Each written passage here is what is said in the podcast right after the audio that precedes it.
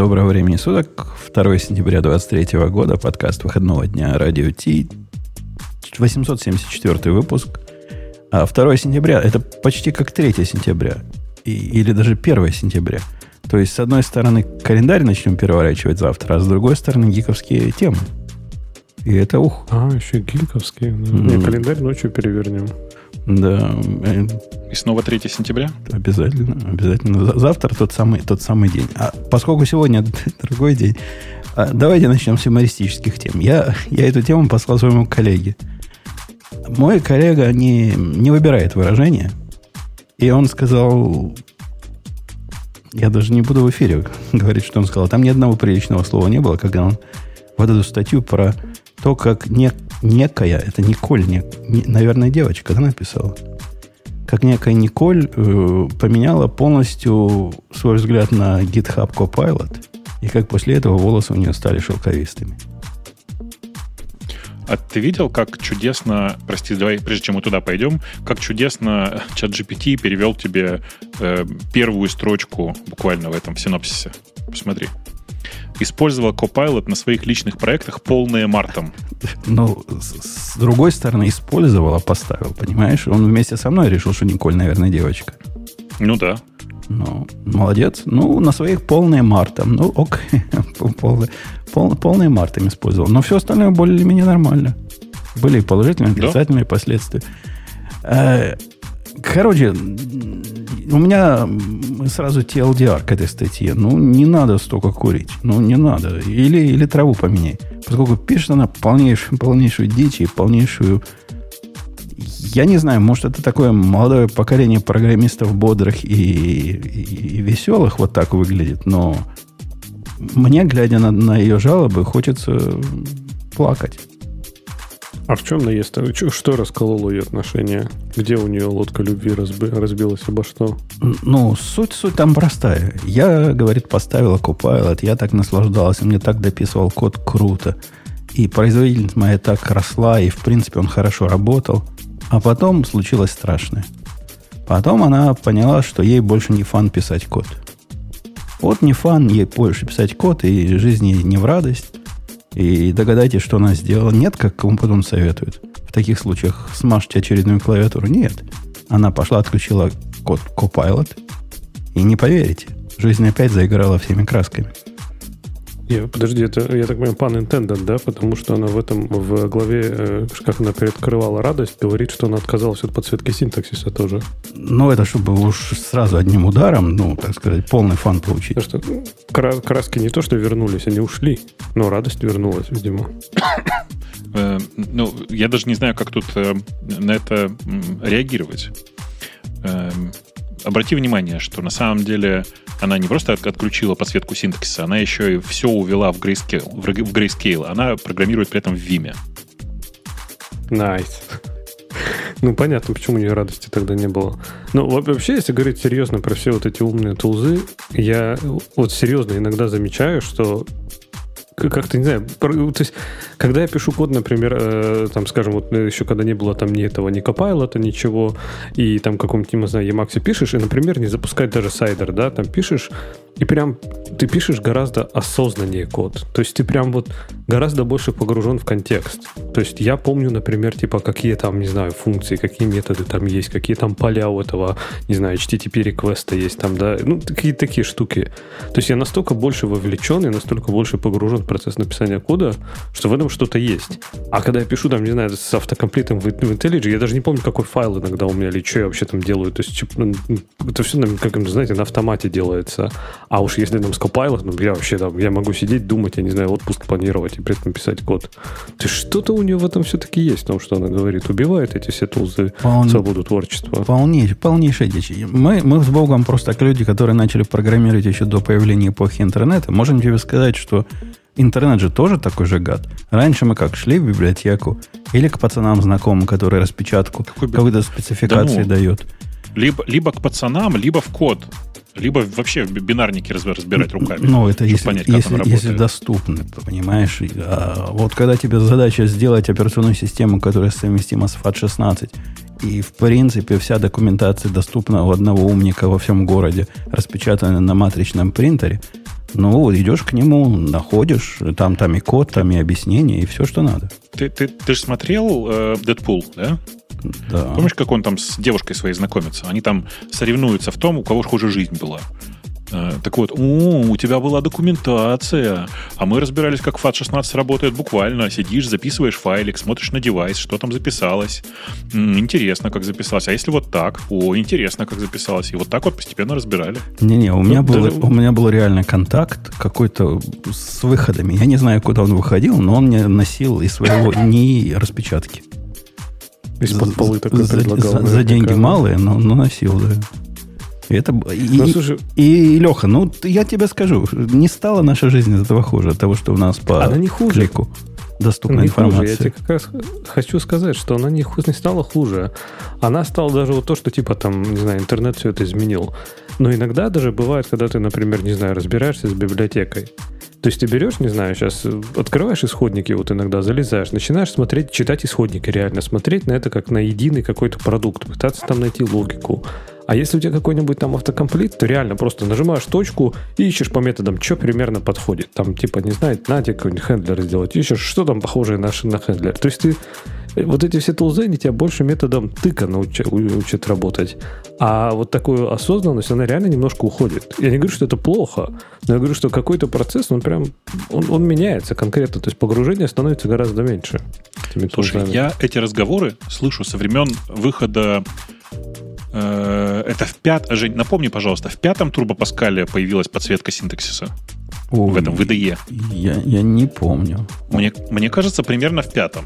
У меня Вот в то время, по-моему, не всем- было дисплея, который умел бы разноцветные цвета показывать. А там не разноцветные были. У меня Геркулес монитор тогда А, был. он умел желтеньким и... и- очень желтеньким показывать. Ну, типа, чуть-чуть более блеклый, чуть-чуть более яркий. То есть там все как бы вот так. А Геркулеса, А, и- напомню, было 16 градаций, да, по-моему?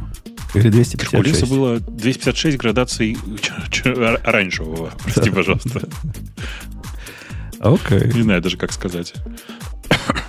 Давай посмотрим. Мне прям, самому- прям самому интересно. Я помню, там А. было разрешение прямо такое, ой, на фоне э, э, CGA, Да, нет, было. разрешение было охренеть. Охренеть какое. В смысле, это была, большая радость. Так, Hercules Graphics Card. Это же прямо интересно. Значит, э, разрешение в MDA режиме было 200, 720 на 350, что по тем временам было просто космос. Э, э, па-па-па-па-па. Пытаюсь найти, какое, какое реально количество гра- градаций было этого самого. Сейчас опаньки 4 окажется всего. Там что-то какое-то, ну, в смысле, я просто не очень помню, как оно вообще работало. Какие-то впечатления, знаешь, в глазах остаются. Прикинь, тут не, не написано ничего. Они говорят монохром. Ну, типа, монохром может все что угодно означать, к сожалению. Не, ну т- там были какие-то оттенки, оттенки кори- э, желто-коричневого. Конечно, конечно. Это я точно помню. Конечно. Сколько их Блин, было, ну вопрос другой, конечно. Ну, круто же было, да? В смысле, вот это... И знаешь, у меня в какой-то момент была ностальгия, и я ради интереса нашел тему для, для VS Code, которая делает такой же примерно черно-оранжевый вот этот вот цвет. И знаешь, прям реально нахлынуло. Вот просто ты как бы смотришь на это и думаешь, ну, прикольно. То есть прикольно прям. Ну, Надо, тут- надо уже попробовать. VS Code не поставлю, а для JetBrains'овских, может, такой тоже найду где-нибудь. Только ручками, я думаю, что там... Вообще, это большая, большая боль для меня. Вот как бы нет для JetBrains такого количества тем, как для VS Code и остальных, и там для, Vimo с Emacs. И они, к тому же, такие двух, э, двух э, ну, как они, двухликие. Там же тема, а, тема из двух частей состоит. Собственно, подсветка синтаксиса, разноцветность подсветки в одном месте, а фон и вот это все прочее в другом месте. Ум за разум заходит, как, как их вместе правильно совместить и как их правильно соединить. Э, Не знаю, я, я на самом деле страдаю, ну, по большому счету страдаю реально только от одного, что никто не сделал, э, вот сейчас Леха меня поймет, Flat White никто не сделал. Flat White классный, да. Знаешь, Жень, что такое Flat White, нет? Нет. В большой чатик Радиота послал ссылку на старую еще тему для Атома, с которой все началось. Это очень приятная тема такая, она очень в неярких как бы цветах, но при этом ну, очень, приятно все различается на, на вид. Оно прям такое тепленькое, приятное. Ну, И вот для, для Vima с Emacs, разумеется, есть, Ну, дядька, а ну, для а- JetBrains нет. тебе не стыдно это показывать? Ты тот самый человек, Нет. который меня перевел на темные темы. Я долго бился, Слушай. рассказывая всем, что это полная фигня. Не-не, смотри, значит, я э, как бы большую часть времени сейчас сижу в темных темах но в разные моменты времени иногда хочется светленького. И вот когда хочется светленького, хочется, хочется FlatFi. Э, и, ну, типа, есть какой-то, какой-то, какая-то попытка портировать FlatFi, она какая-то была, но она такая вялая для JetBrains, что просто ужас. Она, кстати, интересно, что Умпутун, она не смотрится такой прям светлой, да, то есть она не смотрится белой, она скорее выглядит как такая более темная тема. То есть она вписывается вот в темный стиль Mac, Mac OS, она вписывается вообще идеально. То есть этот цвет еще, ну не знаю, здесь, по-моему, на скриншотах что-нибудь посветлее, потому что у меня вот по ощущениям чуть темнее. И выглядит прям вообще приятно. То есть он такой не ярко серо-бежевый такой фон, и прям очень классно. Мне даже больше нравится, чем темная тема Дума, а у Дума офигенная темная тема. Поэтому прям очень классная штука. Да, да. Doom, кстати, мне кажется, прям для тех, кто не понимает, Doom, речь идет не о Думе об игре, а о Думе, в смысле, Doom Emacs, наборе конфигов для Emacs. И там есть дефолтные темы, которые они сами делали, которые они портировали там э, по-разному, которые просто классные. Там их несколько, и они, ну, все дефолтные, прям все классные. И подводя итог, мы, Николь, я так понимаю, все, кроме Лехи, осуждаем. Леха тоже хочет отказаться и пойти в лудиты. Эм, Copilot отключаем тебе на неделю. Посмотрим, как ты запоешь на следующем подкасте. И подсветку синтаксиса. Вамиш и вамиш уже. Или кто там, кто эти, это электричество отказывается из ваших? Ну, амиши, да. да. Амиши, да. Вот, к ним пойду. Буду писать на этих на глиняных табличках. И, и, и я тут, кстати, про, кстати, про амиши. И, и я тут посмотрел такую документалку про мормонов. Если не смотрели, поглядите. Такая прикольная религия у них. Прямо вообще атас. Вот просто реально атас. Рекомендую нашим слушателям поглядеть на это дело. Побыть мормонами немножко, да, да согласен с тобой. Там очень э, интересно у них все. Там, там интересно, но на самом деле не настолько. В смысле, что большая часть рассказов про сумасшествие мормонов, оно такое, не слегка преувеличенное. Но в целом, безусловно, это ну, просто видишь, э, давай так. Э, эта религия, как, в смысле, мар, как мар, мормонизм? Мормонство, мормонство, наверное, да, правильно называется?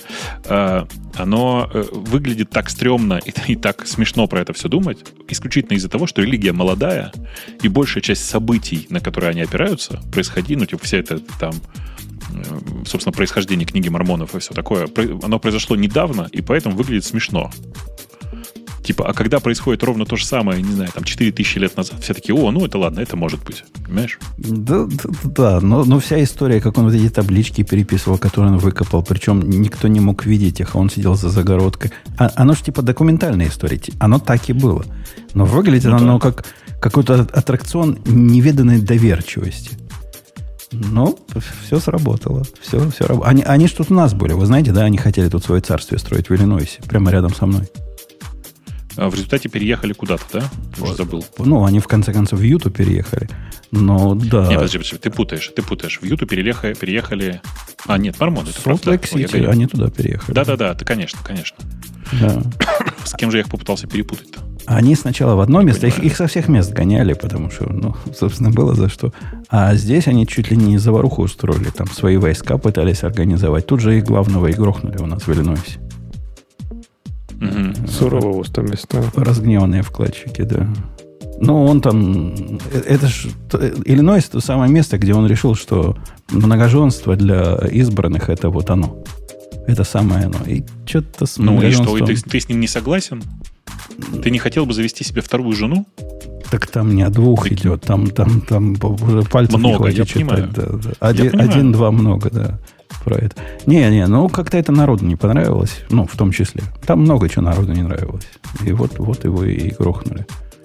Э, ладно, от исторических... Я, я рекомендую поглядеть на YouTube на, на такие вещи. Там любопытно.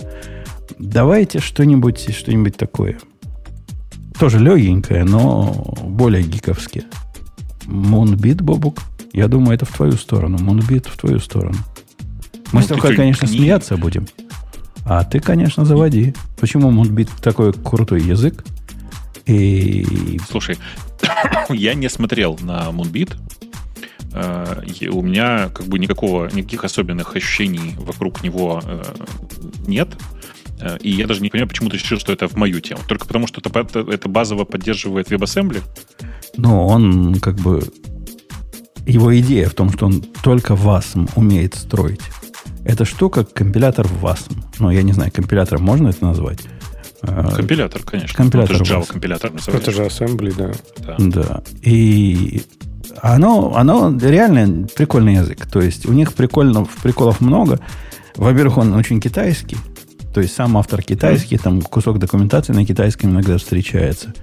Во-вторых, он такая нездоровая смесь между идеями из Go, Rust и говорят, что influenced by Golang и Rust, но там еще разных других. Он еще рескрипт писал, этот автор. Видимо, из своего рескрипта ну, тоже что-то... Ну.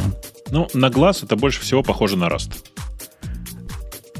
А где у него секция на сайте, когда, знаете, вот новый язык создают, а, а всегда пишут первую секцию, почему я там не выбрал Rust? И все пишут, какие другие языки говнище, а вот его язык типа офигенный. А, а у него как-то нет, он просто есть, такой, есть. типа... Ты ну, просто вниз, вниз, вниз опустись. Там а, есть там такой... написано, почему taste, говнище, да? Нет, Taste of Moonbeat есть секция где приводится mm. функция вычисления числа Фибоначчи в Монбите, в Go и в Расте. А потом ну, приводятся да, позорные, позорные бенчмарки. Позорные для Go. Где Go вообще просто, я бы сказал, да, слил, слил Go тут, конечно.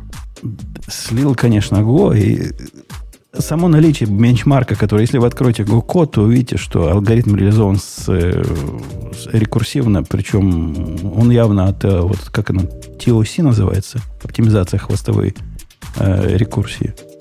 TO чего-то там чего? В... Нет, нет. Как TCO, да? Ну, ну, помнишь, там буквы такие были. Tail call, tail call, да. Tail, tail call optimization, да. Да, чего в Go surprise, surprise нет, и поэтому Go будет в этом случае surprise, surprise э, отставать сильно. Ну да, он, он такие результаты показывает. Но специалисты в Расте сказали, что и в Расте тоже такой код так не пишут. Во всяком случае, в обсуждении так писали. Ну, компилятор этот код развернет растовый, поэтому я бы не сказал, что какие-то есть проблемы. Ну, чувак захотел так написать, он так написал. Но если ты просто пощелкаешь сейчас между мунбитом и растом, ты обнаружишь, что код, ну, просто, ну, чудовищно похож на Rust. Это вот то, почему я говорил, что похоже на Rust больше всего. Ну, похоже, многим похоже на Rust, но вот эта их двойственность функций меня тут вштырила, не одного меня. У них же есть два ключевых слова для функций. Func э, Go шного стиля для top-level функций – и для closure ов это fn. Угу. Почему? Ну, типа fn это просто конкретно для closure ов. Ну, чтобы, да. чтобы ты мог отличить, где у тебя функция, а где у тебя, ну, короче, где анонимная функция, а где полная. Действительно выглядит стремновато. В смысле, непонятно зачем. Самое главное, теряется портируемость между этими двумя правильно? То есть ты не можешь... Ну, а, ну хотя нет, можешь, ты же не будешь, если будешь ее... Ну, выносить сложнее будет, да? Если ты решишь анонимную функцию вынести в именную, то тебе надо будет еще и сигнатуру у нее менять, а это как-то неаккуратненько. Ну, мой, мой основной point э, и недовольство вот этой идеей в том, что, по сути, это все функции Clojure, независимо от того, внешняя она или внутренняя, они, э, ну, почему они должны быть концептуально разные на уровне синтаксиса, я не очень понимаю. И из плюсов, которые, во всяком случае, сам автор выдает за плюсы, это то, что ID к нему ставится. Прямо под, поставляется с ID. Но, по сути, это VS Code в, в облаке, который они показывают, э, видимо, с плагином для, для вот этого языка. Ну, такая, хоть такая идея лучше, чем никакая. Не, не, тут, тут, мне кажется, тут красивее. Это, мне кажется, не, не, не дораскусил. Она у него не на сервере, э, этот, этот VS Code. Она у него в клиенте прямо. Это что значит? Это, это, это про что? Ну, это значит, оно в браузере. Загружаются статические файлы с сервера, но выполняется оно все, включая компиляцию, прямо в э, браузере. А, ну да, ну как у, у Google, у Microsoft есть же такая штука, где VS Code позволяет запускать Да, VS Code Dev, как VS Code Dev, да. ровно так. Ну, да-да. Просто видишь, типа здесь главный акцент на WebAssembly, в смысле на исполняемость прямо в браузере.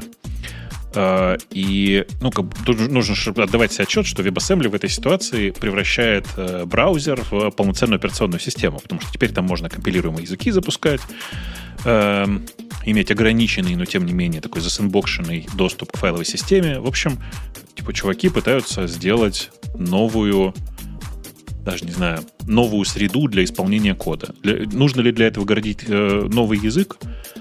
Я бы предпочел, чтобы все старые начали нормально работать. Ну, вот если, равно, если предполагать, что таргет это э, браузер, то есть это то, что они называют Edge Computing, правильно? То да. какая часть тут будет Cloud Computing? Есть такая среда исполнения WASM, которая оторвана от браузера? Да. Есть, да? Конечно, Нет, да. конечно, да. конечно. Есть серверное исполнение в WASM, и оно сильно лучше, на мой вкус, чем все, что сейчас делается вокруг виртуалок, потому что на старт, э, на старт виртуалки с WASM уходят реально миллисекунды.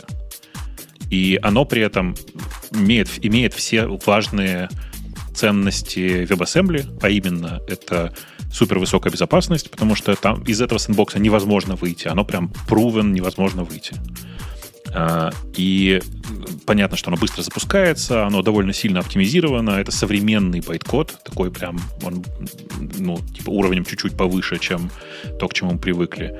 В общем, короче, это прикольный довольно заход сам по себе, скорость исполнения близкая к нативной, я бы сказал.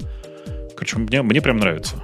Докер же даже, помните, что-то недавно они, докер, это, э, который ну, для Мака, что-то они писали, что какую-то они поддержку WebAssembly выкатывают. Я так не понял, что они выкатили. Ну, такое, там просто но... теперь можно в, в виде докера запустить, в смысле, в виде контейнера запустить э, WebAssembly код вместе с файловой системой и все дела, и оно будет работать. А, Но ну, это сделано что... на Wasm Time, кажется, если я ничего не путаю. Ну, я к тому, что да, есть уже и CLI, и под это уже он и докер подсветился. Мне кажется, WebAssembly, в принципе, как среда выполнения, это, это правильное решение. Но, а вы поняли? Я почему-то понял, что этот язык open source, но он нифига не open source. То есть, если к ним зайти на GitHub, то там только сайт. И examples какие-то. Да. И так, подожди, прям... только сайт, это же оно и есть. У них же кроме сайта ничего нет. Оно же все на клиентской стороне. Э, То есть э, там нет, там, там реально docs есть только docs. Что, а, и, только docs ты имеешь в виду. Да, я понял. И, есть вот этот пример Fibonacci, который мы только что обсуждали.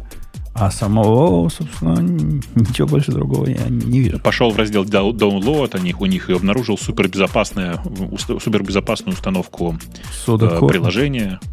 А? Судокор? Без суда. Без суда. Без но, суда. Но, но, зато спасибо. C, да, curl. А, но при этом, судя по, по названию файлов, а, а релиз называется M1, э, Mac M1 Moon Setup. К черту эти Intel, Intel Mac уже все, видишь, все их выбрасывают прям. Да, кому, кому они нафиг нужны? Я где-то видел у них другой репозиторий, кто-то э, сторонний сделал с кучей примерчиков. И где же я видел эти примерчики? Вот не эти, которые у них внутри, а снаружи. Но надо сказать, что этот язык же он поддерживает дженерики, они сильно в сторону дженериков тоже повернуты. Меня вот это немножко напрягло, когда я примеры смотрел. Если кто-то найдет сейчас примеры, пусть покажет. Они стараются так все упорото писать на дженериках, что прямо, прямо ой. Вот где, где надо, где не надо, они сильно-сильно любят дженерики, судя по их examples. А ты вот потом тебя не этот не покорежило по сердцу, не, не, этот, не, скребло, когда ты смотрел, как Го реально слил. Вот я сейчас смотрю на эти цифры, то есть там разница когда просто чудовищная. Ну окей, время выполнения, допустим, компилятор не умеет делать tail call. Но, блин, э, размер сгенерируемого васма, там просто, я не знаю, сколько он там, 498 байт у раста, а у Go там сколько там, полтора мегабайта получается. То есть просто на порядке разница. Что такое, что такое год туда генерит? Там даже std либо-то никакого нет. То есть там даже принтелена никакого нет. Это тупо чистая математика. Не, ну погодите, что а ты не, не хочешь к этой, к этой сумме 490, 253 байт, которые они нагенерировали, добавить у вас runtime, например?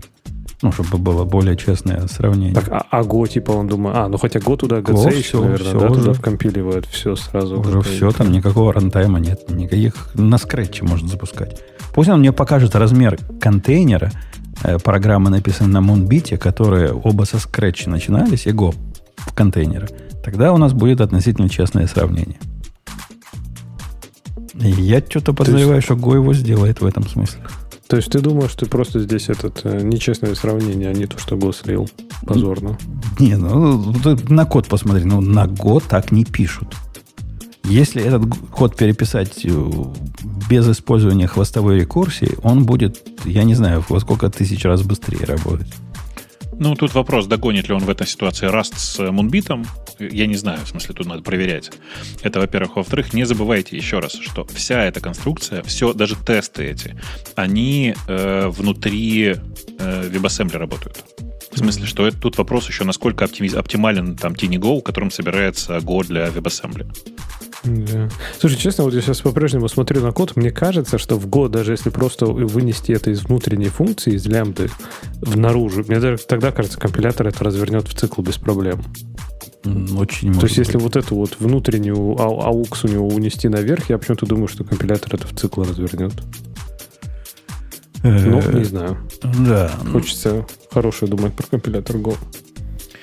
Там в чате кто-то пишет, что, не, что WASM это ненужная абстракция, чтобы еще быстрее писать, еще медленнее код. Э, формулировка хорошая, в смысле нравится, одобряю. Тут есть важный момент, что медленнее от этого не получается, э, потому что WebAssembly в большинстве случаев, в 99% случаев, то есть зависит от WebAssembly, как бы сказать, даже не интерпретатора, а вот этой среды, в которой он запускается. Так вот, в 99% случаев при первом запуске происходит конвертация в обычный машинный код.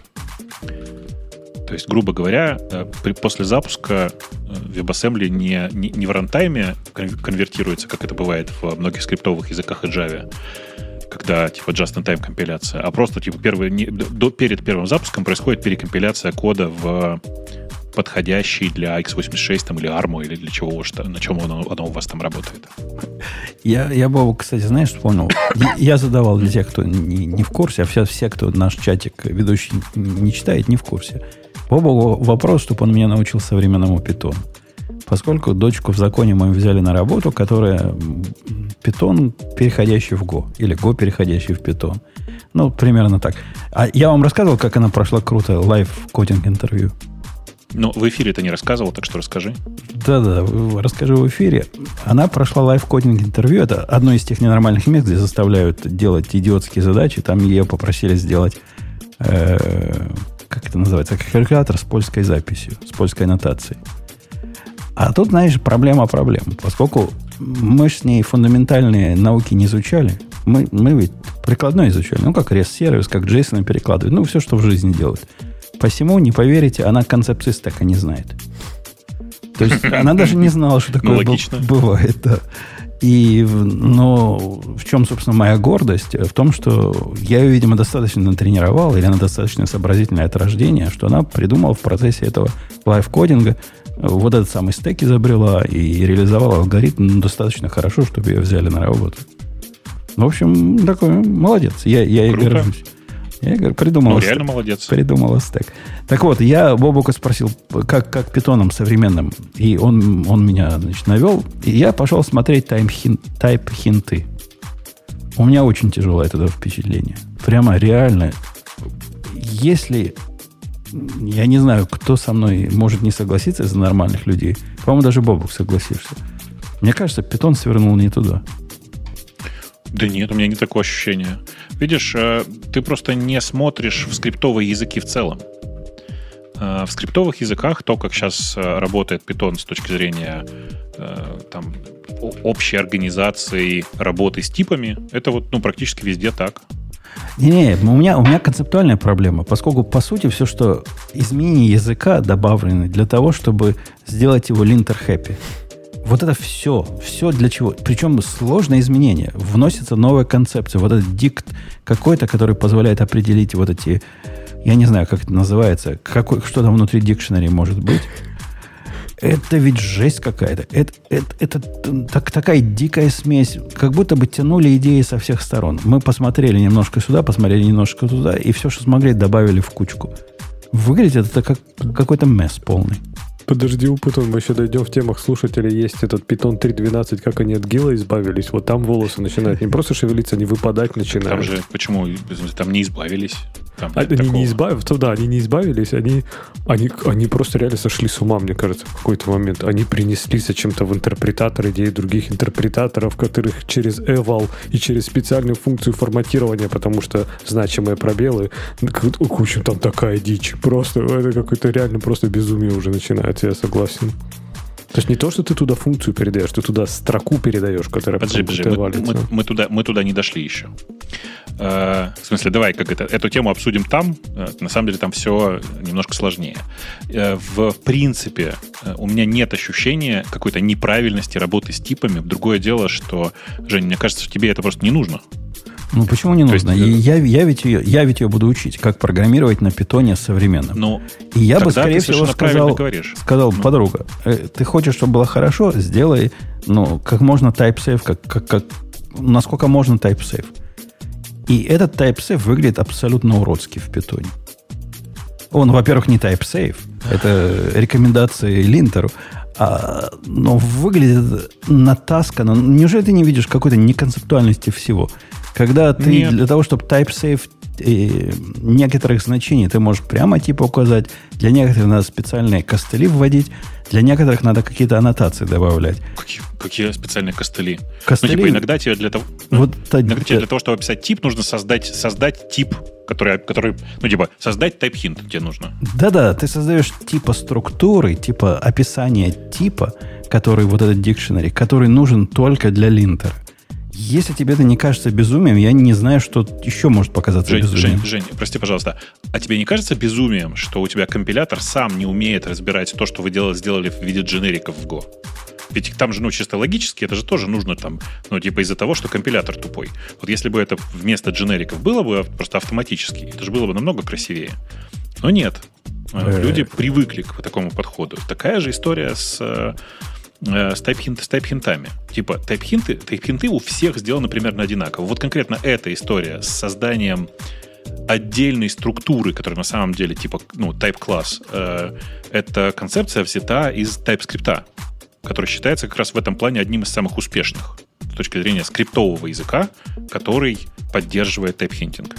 Ну, кстати, я смотрю сейчас на пример Умпутун, я бы сказал, что в принципе мне даже нравится. То есть они тип интерпретируют просто как значение. Есть, ну, типа, и это тебе открывает много возможностей, правильно? Я так понимаю, что ты можешь его даже тупо передавать как переменную. То есть, типа, Конечно. типы становятся first class. Как с функциями. Ну, так смотри, я же тебе говорю, это они сделали, по сути, так же, как это было сделано в Э, ну, в TypeScript. Много здесь в этом месте сделано так же, как в TypeScript, и мне кажется, что это скорее правильно. Ну да, по, по большему счету это просто алиасы у тебя такие. То есть не то, что ты их создаешь. Я так понимаю, что ты просто именно для, хотел сказать, компилятора, для чего-то, э, для интерпретации этого, видимо, линтера или кого-то там, да, определяешь, типа, на время вот этого статического анализа определяешь какие-то типы. Леха, ну тебе же там будет как дома. Там же у них есть э, собачка override, прямо аннотация. Если ты да. вдруг классы используешь и хочешь убедиться, что у тебя э, все они реализуют один и тот же, я не помню, это интерфейсами у вас называется или нет, э, то... Ну, это у всех называется интерфейс, это же общее определение. Ну да, если, если это интер... что они реализуют общий интерфейс. Натянули со всего, со, все, со всего мира по, по разному синтаксису, и все это внутри языка. Прямо офигенно сложный язык у вас получается. А я ведь только начал в него погружаться. Подожди, подожди. Так, мне кажется, ты что-то путаешь. Вот смотри, вся история с Override, например, это э, просто декоратор. Uh, так же, как, ну, okay. как, так это, же, как это, все, там, сеттеры, геттеры, например. Ну да, это декоратор, который часть языка, часть стандартной библиотеки, там, types. Часть стандартной библиотеки. Ты можешь ей не пользоваться. На самом деле, я практически не видел, что кто-то этим пользовался. Я понимаю, но мне-то ее учить надо, понимаешь? Мне надо учить ее стандартным вещам. Я не собираюсь учить э, сторонним библиотекам. Это еще одна стандартная вещь, которой мне надо ее будет научить. Потому что наверняка кто-то наработки таким использует. Так, не, наверняка. Но я же говорю, в реальной жизни я этого ни разу не видел, э, по, потому что мне кажется, что это просто ну, не, не, непонятно, зачем ты пишешь. Ну, давай так, непонятно, зачем в современном мире ты пишешь со сложными классами. А как бы override нужен ну, вот там. Ну, когда, когда надо реализовать какой-то общий интерфейс. Ну, понятно. Нормальный компилятор, когда не совпадает э, type и subtype, будет просто ругаться. Но тут же такого нет. Поэтому тебе хинты так вот такие Тут же и компилятора ставить. нет. Ну, конечно.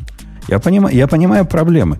Но мне вот этот подход к решению, а давайте мы впендюрим новую, новый синтаксис для того, чтобы это покрыть, неважно, он из библиотеки приходит или из языка, если все это часть стандартного набора, включая стандартную библиотеку, для меня это все язык. Мне это видится каким-то непонятным... Вот то самое, того самого такого милого и домашнего, и даже какого-то пушистого питона, который я помню, от версии 2... Какая была последняя 2? 2.7? Как-то больше нет ну, у вас. Вы его испортили.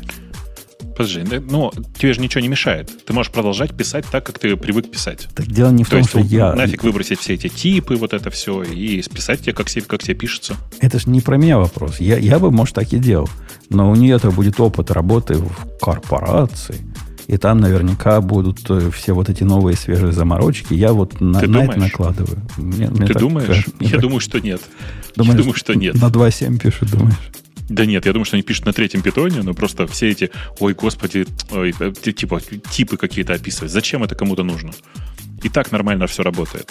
То есть, на самом деле, количество людей, которые в, крупных корпорациях особенно пишут с тайп-хинтами и по-человечески, ну, на мой взгляд, по-человечески, на самом деле ничтожно мало.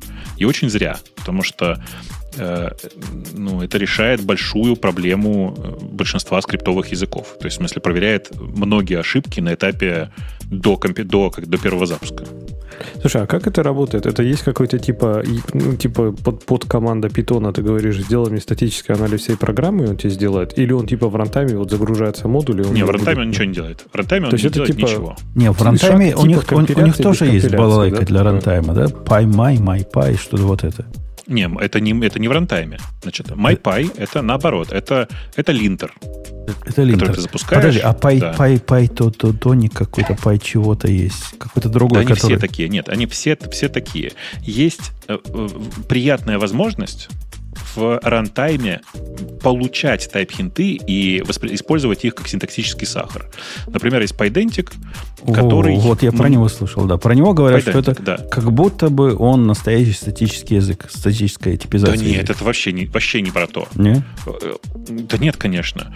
Ну, типа, там это все сильно проще. Это, это Pydantic — это штука, которая валидирует совместимость, например, придя, приходи- при, пришедшего внешнего JSON тому классу, который ты описал, ну, к- той, той структуре, которую ты описал.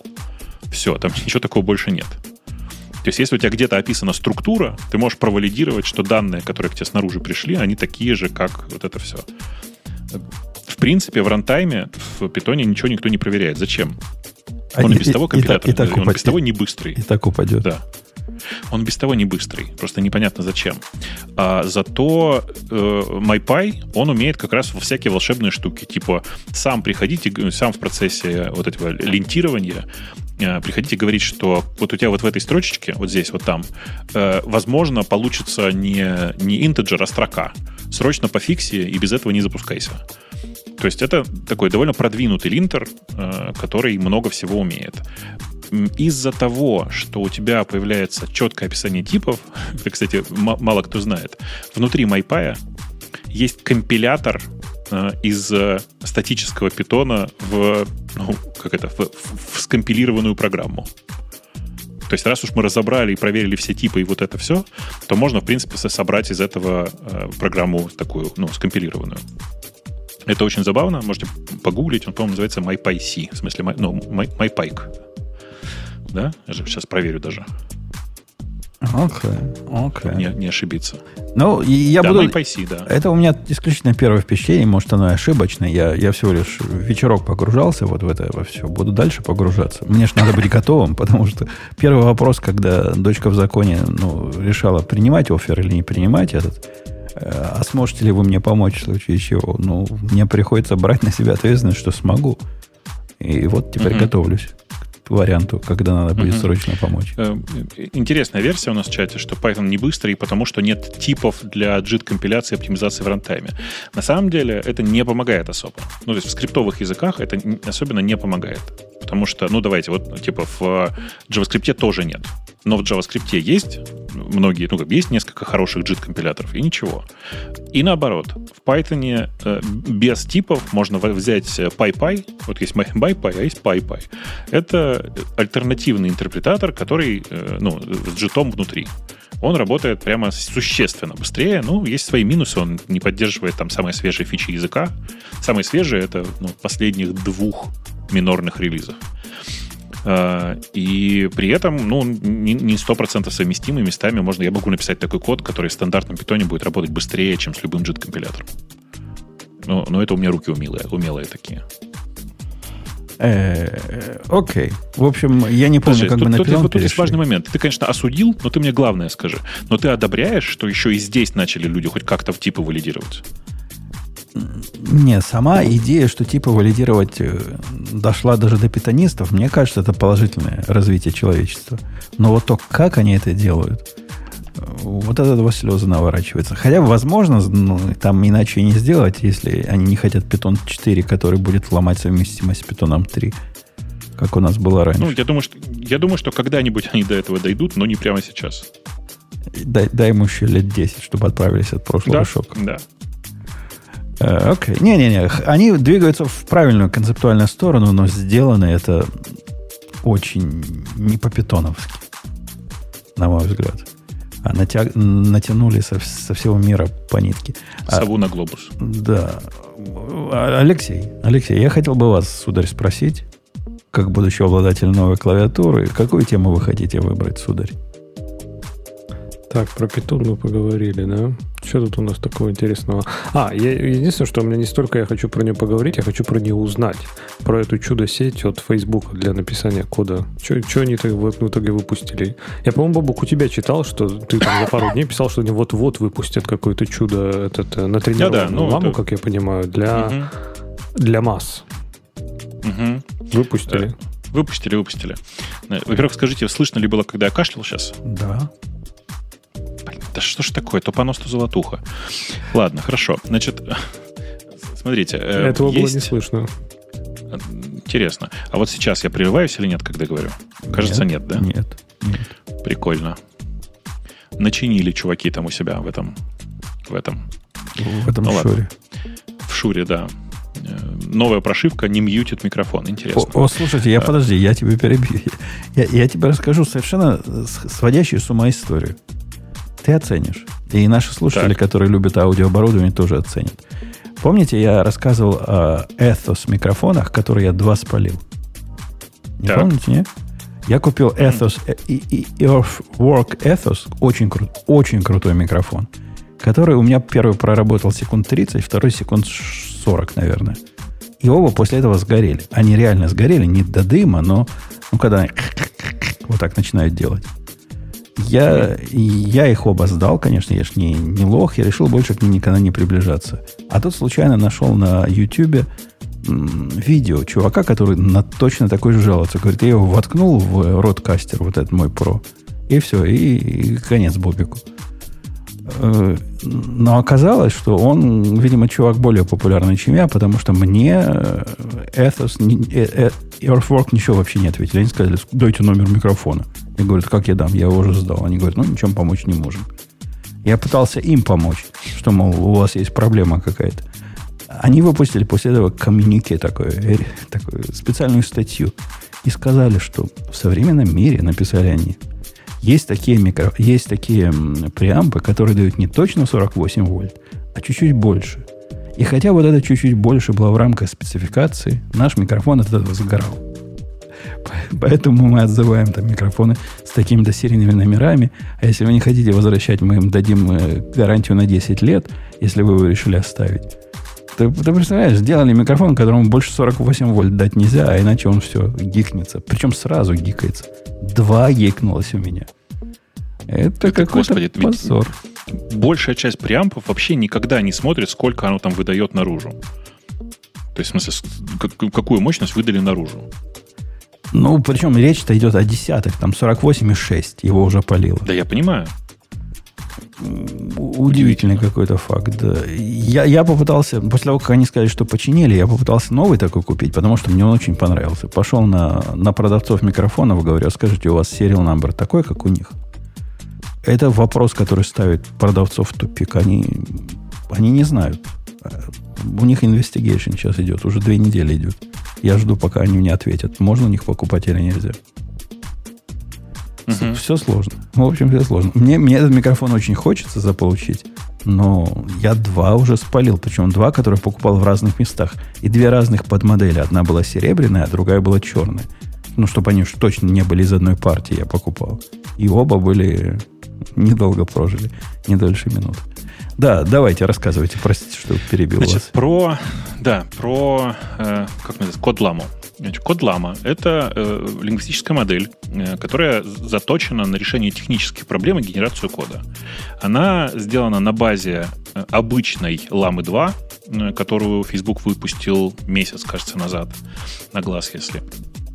При этом есть две, на самом, ну, три на самом деле там типа, подмодели, которые они собрали. Это код лама, которая просто базовая для двух следующих.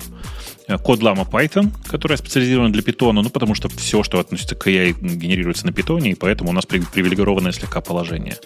И код Lama Instruct, которая сильно лучше понимает э, человеческие запросы, ну, типа запросы в человеческом виде. Запрос в человеческом виде это, знаешь, типа, напиши мне, пожалуйста, код, где зеленая лягушка будет прыгать по, ну, вот в это все, знаешь, такое, такое более, более общее человеческое. При этом код они пишут все примерно одинаково. Э, по замерам самой э, меты утверждается, что она пишет код лучше, чем GPT-4. Я не верю в это, честно вам скажу. Ну, типа, я верю, что оно близко, но не верю, что лучше. По крайней мере, по моим ощущениям, а как не они лучше. замеряли? Типа, у них есть набор... А, ну, конечно, у них есть набор, набор ага. тестов, да, типа набор тестовых задач, которые они дают и туда, и сюда, и там их много, в смысле, по утверждениям э, очевидцев, их несколько тысяч, и они потом сравнивают качество пред, предложенного решения э, для каждого из э, запросов. Так вот, Прикольно. значит, э, сама, сама по себе нейронка, она довольно интересная. Она довольно интересная. Она выпущена в трех разных вариантах. Каждая, в смысле, каждая из этих э, систем, типа код, код ламы выложена в 7 э, миллиардном, 13 миллиардном и 34 миллиардном параметрам. При этом все три они на самом-то деле научены на э, примерно одном датасете. Он, как бы он не датасет один большой, там на 500, что ли, миллиардов токенов. Э, токены, напомню, это ну, в среднем для языков программирования это слово. То есть 500 миллиардов слов. Это прям много, прям скажем. Из э, интересных штук оно ну, как бы довольно быстро работает, оно довольно шустро работает. Скажем, э, модель, которая самая маленькая, которая 7B, и она на самом деле не так, что, чтобы вы понимали, разница между 7B и 34B не в 4 раза по качеству. Там разница, наверное, по качеству, ну, типа несколько, несколько процентов. Думаю, до 10 процентов. В смысле, 34B, естественно, лучше, но она работает сильно-сильно медленнее. 7B и 13B я запускал на просто обычных серверах, и 7B даже запускал на э, десктопном, на обычном старом уже предыдущего поколения MacBook, и оно прямо работает с приемлемой скоростью. Есть важные штуки, которые отличают ламу в текущей реализации от э, GPT-4. Во-первых, у нее 100, 100, 100, 100 тысяч токенный контекст. Тут есть тонкость, что эм, сгенерировать оно вам сможет не очень много. Ну, например, там типа несколько десятков, не, несколько, ну, типа пару десятков тысяч, наверное, токенов. А вот э, получить запрос, она вполне себе нормально может с, там, на 100 тысяч токенов. То есть вы можете почти любую, кодовую базу почти любого небольшого проекта засунуть в качестве контекста запрос. И она по-прежнему будет работать. Вот что удивительно. Эм, вот. Э, ну, понятно, что самая большая ценность здесь это возможность запустить э, эту замечательную конструкцию на, где-то на вашем сервере или у вас дома, или там в корпорации э, для того, чтобы получить какую-то замену для, ну, для Copilot или для ChatGPT, mm-hmm. которая будет решать ваши базовые потребности по улучшению вашего кода или написанию там чего-нибудь. А слушай, у меня, наверное, наивные вопросы такие, но я так понимаю, что физически это, ну, типа, ты скачиваешь какой-то там PyTorch, что-то там, да, на нем. Ну то да, есть, ты скачиваешь скачанную готовую модель. Да. Да, и типа, да, потом можешь там... А как с точки зрения лицензии это? То есть это не будет, что они потом на какую-нибудь свою бизнес-лицензию туда ведут и скажут, что вы можете, типа, с этим экспериментировать, но вам нельзя запускать там свои копайлоты, например. То есть представь, я всю эту штуку скачаю и решу конкурента Copilot запустить. Наверняка же по рукам дадут. Неужели они там с Microsoft дружат? Неужели ничего мне даже не скажут, я смогу сказать, да вот, Copilot это Они не дружат, не дружат с Microsoft. Э, это, во-первых. А во-вторых, Ламу, напом... по-моему, они же вдвоем работали. Нет? Нет. Это чисто нет? фейсбуковая это чисто история. Не, не. А, интересно. Не-не, Microsoft дружит с, с OpenAI. Э, так вот, Здесь важно, что вы все это можете запустить на своих собственных серверах. При этом конечно, модель э, ну, распространяется под их собственной лицензией, и лицензия довольно простая и предполагает, там прямо есть четкие ограничения. Ну, как, так же, как было с обычной ламой. Лицензия, по сути, такая же. Напомню, правила такие. Вы не можете использовать этот продукт, э, эту модель, для того, чтобы разрабатывать сервисы, которые доступны более чем полумиллиарду э, человек. То есть, если у вас аудитория меньше полумиллиарда, можно делать. Не делайте конкуренты Фейсбуку, короче говоря. Да, да, по сути, это оно. Слушай, а почему у них все так сложно? Не то, что сложно, но как-то все мудрено. Они я смотрел разные проекты, которые пытаются э, сделать, вот как взять код ламу и поставить себе на компьютер. У, у меня ведь Mac э, Studio есть, у которого дофига памяти, и теоретически я могу и модель побольше запендюрить, и в принципе она будет работать. Но все это такое какое-то муторное. Как-то это... Почему муторное? Все это устанавливается. Пойдите туда, загрузите то-то, потом скомпилируйте все-то, потом сделайте... Нельзя мне, чтобы контейнер какой-то дали, и в нем бы все сразу работало. Прям, прям контейнера я не видел. Я видел э, экстеншн для VS кода, который подключается к OOLAM. OOLAM это такая как выразиться-то, э, так, такое десктопное приложение э, и э, консольная тулза к ней, которая позволяют тебе запускать любую из вот этих лама-совместимых э, лингвистических моделей, а наружу выставить HTTP-интерфейс, который только на localhost, только на localhost торчит. Понимаешь, да, логику? То есть, типа, такой сервис для запуска LLM. Uh-huh. Вот э, для, этой, для этого сервиса есть код лама собранная, и там и 7, и 13, 7, 7 миллиардная, 13 миллиардная. Uh, и есть экстеншн для VS кода. Экстеншн для VS кода, ну, как ты понимаешь, дело такое, специфическое. Я бы не сказал, что прямо восторг-восторг.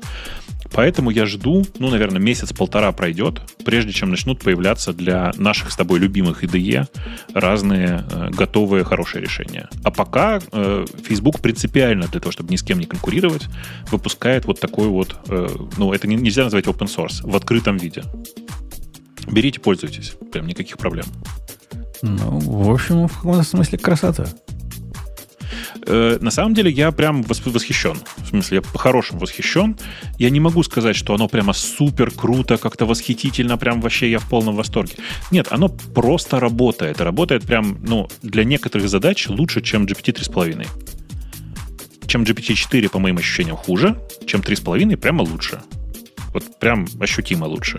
А если представить себе, что ты, как и я, там периодически дергаешь э, разные API для того, чтобы генерировать кусочки кода, а у меня сейчас там в одном месте такое есть, э, ну, понятно, что просто поднять свою собственную модель, если не дешевле, то как минимум надежнее, а еще ограничений сильно меньше. То есть ламу ты можешь переобучить как захочешь, и научить ее чему захочешь. А переобучить Copilot это прям постараться надо. Не, ну мы, мы, конечно, находимся в пиратском таком э, состоянии, типа, когда, когда вольница везде. Не в том смысле, что мы воруем, а в том, что если ты бодрый пират, то ты можешь себе что-то на коленке собрать. Но вот с точки зрения production решения, которое прямо сейчас собрать и где-нибудь на instance Амазоне поставить, и чтобы весь твой enterprise этим пользовался, все это пока какое-то недопиленное. Как-то недодуманное. Как-то не... рано еще. Не-не, ну подожди. Ну, Facebook же выложил, в смысле, мета выложили технологию. Дальше и специально ее выложили так, чтобы кто-то написал вокруг этого продукт. Я уверен, что сейчас появятся продукты. Я прям, ну, жду, буквально жду, пока появится продукт, который можно будет просто поставил и пользуешься. Вот как с Copilot. То есть поставил, заплатил и пользуешься. Слушай, а они тренируют на чем? На, на GitHub тоже, да, получается? Тут есть прикол. Мы не знаем. Я думаю, mm-hmm. что на GitHub. Ну, типа не на внутренних же, правильно, а больше на такие... Конечно, конечно. Таких, нет, таких огромных источников кода нет. А мне тоже, тоже даже вот это интересно. То есть, и, и что, и типа... Во-первых, как это физически они умудряются скачать такое количество кода, чтобы его натренировать? То есть, неужели там никакие... А в чем проблема? Ни, никакие рейт-лимиты они там не, не, не хитят. И неужели... Мы, хотя Microsoft тут это, это если лицензия позволяет, то качайте, ради бога. Так, ну, ну напомню тебе, да. напомню тебе, что помнишь это ребята из, э, как он называется, Source Hat, которые забанили э, эти э, ми, как mirroring прокси для сборки Go. Помнишь? А, да, да, да, да. Ну вот, так вот, GitHub на это наплевать. GitHub умеет все это э, переносить, как будто бы, ну, все так было и задумано. Поэтому ну, какой-то вот Facebook пришел один раз, выкачал весь срез. Ты, пр... ты прямо загнул, понимаешь, Бобук? У меня есть, у меня есть скрипт, который я адаптировал под, э, под, под свои нужды, который делает бэкап моих репозиториев, и он где-то там в open source лежит. И вот этот скрипт, при том, что я э, за уфом сижу, не, не, не как анонимус какой-то, он прямо реально часто в их limiter упирается. Они, они жестко по лимитам идут. Я удивляюсь, Жень, как Жень. go get не ломает. Видимо, для go get у них какие-то свои есть э, такие специальные exclusions там прописаны. Подожди, да go get же тоже через прокси ходит. Что значит через Ну, то, что он через прокси ходит, это же не важно. Я, во-первых, раньше, он, раньше он не ходил через прокси, раньше он ходил напрямую.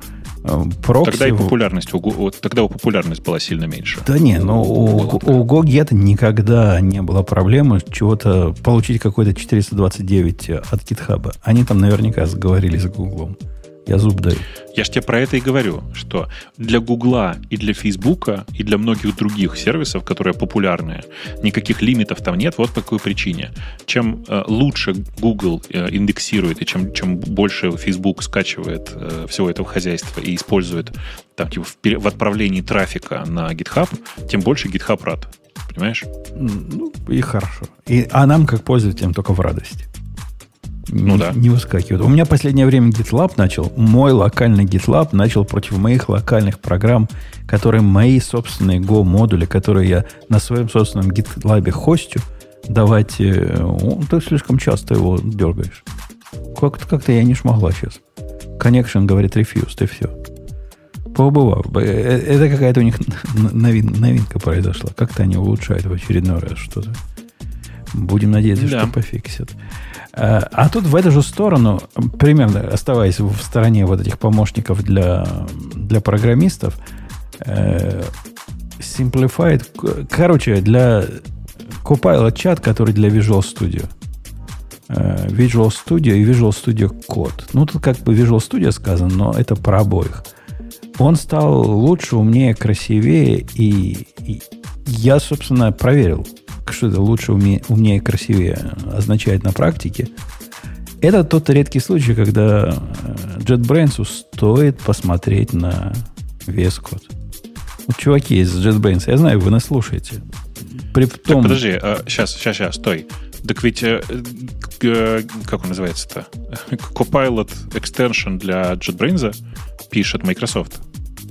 Написано JetBrains. Да, ну, ты прям посмотрел? Ну, он типа JetBrains. Я пошел проверю. Ты пока да, да рассказывай. Э, выглядит это так. Раньше у них же есть э, Copilot чат, э, который, по-моему, до сих пор остается в приватной бете. То есть, если вы счастливчик, которому дали доступ, вы можете, вы могли поставить. Я не знаю, как это сейчас. Обязательно надо ставить VS Code Insider или нет, но раньше надо было Insider поставить. И в нем открывается вам такой же чат, примерно такой же, как в AI Assistant в GoLand и в ID. То есть вы выбираете кусок кода, он умеет вам показать suggestion всякие и все прочее. Иногда умеет делать что-то контекстно-ориентированное, типа div показать того кода, который был до и который стал после. Но все это выглядит как просто чат, прикрученный в вес коду. Или чат, прикрученный к ID сбоку. А вот теперь они пошли в то, на что мы в прошлый раз намекали. Не помню, был Леха это в прошлый раз, когда мы говорили, что для, для ID с их знаниями кода вот такой интерфейс – это утерянная возможность. Весь код наш, точно мы это обсуждали. Весь да. код наш послушал. Они не пошли совсем далеко, но они пошли хоть куда-то. Теперь это выглядит так. Ты выбираешь кусок кода в VS коде и говоришь, хочу проанализировать на ошибку. Он тебе прямо под кодом открывает такой маленький prompt ик – и в этом prompt ике э, поддерживается слэш-команды. Например, слэш-fix. Или слэш там documents, или слэш-test, или еще слэш... Короче, разные слэш-команды. Прямо ты в этом месте можешь ему дать команду. Можешь добавить контекста руками, если хочешь. Но, в принципе, не обязательно. И у тебя прямо на месте, как будто бы ты... Это не, не выглядит как внешний чат, а как будто бы ты, продолжая программирование – Э, модифицируешь свою программу таким образом. Это mm. явно, То есть, явно типа, шаг. Это все in, inline все получается? Ну да, как? все есть, типа, абсолютно типа, через комменты. Все. А, не, не коммент, я вот сам сейчас видосик смотрю, то есть ты прям, о, классно. Слушайте, я был прав, простите. Экстеншн Copilot для JetBrains написан компанией GitHub. Подожди, экстеншн ну, какой? Да. Который AI Assistant, ты говоришь? Ты говоришь да про, нет. про Copilot. Нет, Copilot. Copilot в, в, в ID. Ну Copilot да, но в ID я ж не о том. Microsoft. Это совсем о другом. А я, тебе, а я тебе говорю, что интерфейс, который сделал Microsoft, вот, про который ты сейчас говоришь, они могут сделать и для ID. Ничего им не мешает. Ну, в ID вот это AI Assistant, это явно IDEA сама писала. И именно... А, в этом смысле, да, и ужасно получилось. Да, и получился просто рядом стоящий чат. Вот эта штука идет в нужную сторону. Мне, мне прямо нравится это движение. Оно уже гораздо ближе к тому, как, как бы программист ожидал, чтобы это работало. Не то, что это сбоку окно какое-то. Просто чат GPT сбоку внутри э, VS Code запускать. Нет. При этом, если вы э, с, с, э, счастливый обладатель не VS Code, а Visual Studio, у вас там разные другие ништяки появляются, которых у меня нету.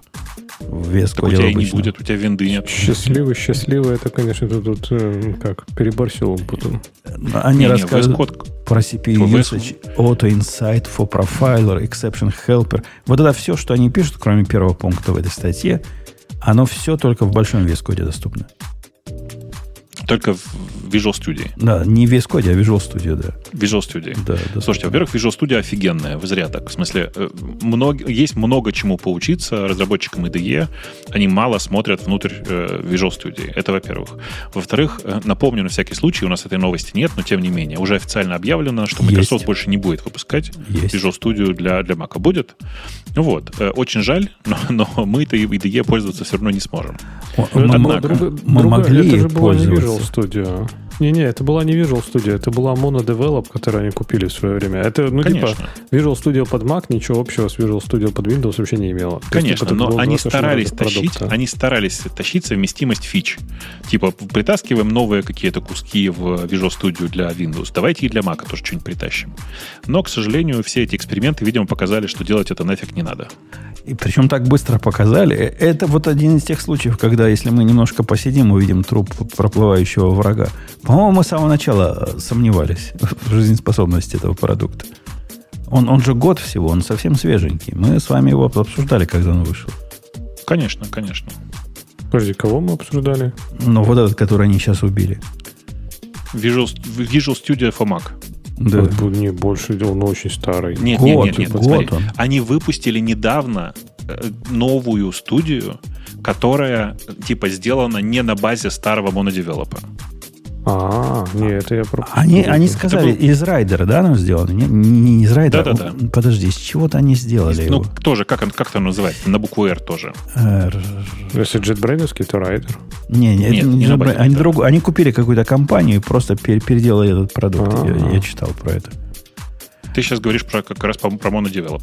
Ну, не, не уверен. Там как-то по-другому звучало. Ну пусть, ладно, пусть нам люди подскажут. Все... Но мм говорят, у них финансирование кончилось. Говорят, это про... я, я читал какой-то инсайдер, рассказывал на Hacker News. Сказали, что после покупки этой компании им дали маленькую кучку денег. И с этой маленькой кучкой ничего нельзя было сделать. Денег, в общем, слишком, не, не Слишком маленькая кучка? Да, да. Mm. Хотя я подозреваю, может, оно никому и не надо было, по, по большому счету. Черт его знает. Не, мне кажется, Visual Studio э, код у них просто, как говорится, каннибализирует, да, свои собственные же продукты. То есть не знаю, это настолько, мне кажется, сейчас уже доминирующий, всеобъемлющий, все, все проникающий продукт, что сейчас ну, даже если какие-то фичи там будут у тебя, не знаю, в э, Visual Studio Code полноценным для Mac, да, то, скорее всего, наверняка люди все равно останутся на весь код, потому что у тебя будет больше экстеншенов, у тебя будет больше тем, у тебя будет больше комьюнити, у тебя будет всего больше. То есть ты будешь чувствовать себя таким полноценным участником мирового сообщества, а не каким-то там этим изгоем на маргинальной среде разработки никому не нужной. Мне кажется, они сами себе свиньи подложили. Сделал слишком хороший VS код. Надо было сделать плохой. Надо его сделать хуже срочно. Ну, так зато после выпуска VS кода они стали опять кул cool компанией. Такого не было, не знаю, 30 лет, наверное. Когда Microsoft последний раз упоминали в, в подкастах типа нашего, как развивающую прикольную продукт-компанию. А вес ну, сколько поменялся? Когда GitHub купили, еще. когда TypeScript сделали, конечно. Когда mm. F-Sharp начали активно двигать. Не-не, ты зря так. Это просто происходило постепенно. Для тебя Copilot просто стал рывком. Весь это код. прям большое. М? Да, я, я про весь код, не про Copilot. Да-да, ну, ну, типа, когда Copilot и VS Code, да. Да. Но если вы теперь оказались в ситуации, когда вы хотите писать на, на шарпах, моно и все прочим, и при этом остаетесь владельцем Mac. Кстати, прикинь, новая фирма дает точки в законе Mac. Правильные чуваки оказались. Говорят, мы вам пришлем Mac. Но непонятно, пришлют ли дополнительный дисплей или нет. Вот посмотрим на их степень их крутости. Думаю, что нет. Это перебор уже. Похвастались бы. А, а, а у меня тут как раз э, новый проект заставить э, руководство выделить по третьему дисплею, по третьему Apple, Apple дисплею всем разработчикам. Потому что два чувства уже маловато будет. Технологии развиваются, а, а ты, размер а столов ты растет. Какие? Ты прям Apple? Ну, сейчас у нас, да, Apple дисплей. Слушай, ты прям жесткий тип. Напомни не брать тебя на работу. И напомни, если что, прийти к тебе просить, нет ли у тебя вакансий. Пока два, но все просят три. Понимаешь, к хорошему быстро привыкаешь. Э, так вот, если вы один из таких очепенцев, я нашел вот эту тему, я эту не искал, на нее попалась на глаза сама, но UTM я нашел абсолютно из других каких-то мест. Бобук, ты-то должен знать, что такое UTM. Леха-то ладно, он, он из диких. Он В смысле, вообще ну, не слышал. Этот, как он называется? VirtualBox? QEMU, это такой QEMU интерфейс для... Да-да, QEMU, да-да, QEMU. Для нормальных людей на, uh-huh. на Mac. Слушайте, крутая, особенно для open source поделки, это абсолютно крутецкая штука. Ну, она прям не свежая, а ты просто так говоришь, как будто ты только-только про нее узнал. Mm, ну, я только-только позавчера про нее узнал, да. Реально. А, реально, да? Реально, прикольно, да. прикольно. В смысле, мы, мы как-то даже упоминали ее тему, мне кажется, там много лет назад, там года 4-5, может быть, я не знаю, ну, короче, давно. Э, да, это невероятно крутой продукт. В смысле, невероятно крутой с точки зрения того, что он прямо готов к использованию. Вот как мы с тобой сейчас говорили, что это Code Llama, они готовы к использованию. Тут у них прямо наоборот. Сделано практически все. Причем это же эмулятор, который, ну, как бы буквально эмулирует все. Хочешь, можно ну, на, на Intel ARM запустить. И причем это дел, делается совершенно не по open source. То есть тебе не надо wget ом загружать какую-то модель туда или какую-нибудь ISO туда. У них типа свой магазин есть, где по линку э, ты можешь загрузить ну, что-то в виде имиджа, подготовленного для них. В этом имидже уже приустановлены тулзы. Они и тулзы выпустили для того, чтобы ну, там можно cut and paste сделать, маус там drag and drop. И все это, на удивление, работает. Я, ну, да. я не нашел к чему придраться. Даже винду поганую запустил. Чтобы вы понимали, для того, чтобы установить винду в Fusion, мне пришлось винду армовскую как искать. Как, ты знаешь, какой способ, как найти винду армовскую для Fusion? Ну, знаю, пойти на рутрекер и там найти правильный образ. Не, если ты честный чувак, я имею в виду. Шаг первый, поставьте параллель. То есть я хочу в Fusion. Шаг первый, поставьте Parallels. Потом зарегистрируйте трайл на Parallels. Скажите, что вы хотите поставить винду. Оно вам загрузит в этот ISO. И после него закройте Parallels и установите этот ISO дальше. А, не, не так просто. Надо будет еще там руками несколько параметров прописать. И после этого устанавливайте. Эта штука делает все сама. Загружает тебе ISO, ставит винду. Все работает я, я просто в восторге. Не говоря что про то, что Linux там замечательно работает. Хотя зачем мне нужен Debian с XFC UI, ну, чисто на ну, поржать. бы нет? Чисто на поржать. Тут, тут пишут, он все еще хуже параллелся, и GPU Acceleration нету. Слушайте, э, это, конечно, правда, но у нас с Женей, и, мне кажется, у большинства технарей, в принципе, нет задачи GPU, GPU Acceleration, нам не игры запускать, понимаете? У меня для игр вон рядом виндовская машина стоит. Тут задача другая. Что-то проверить, что-то ну, посмотреть, как работает. Там, не знаю, собрал ты софт под, под винду, э, по-быстрому проверить, заработает она или, оно, оно или нет.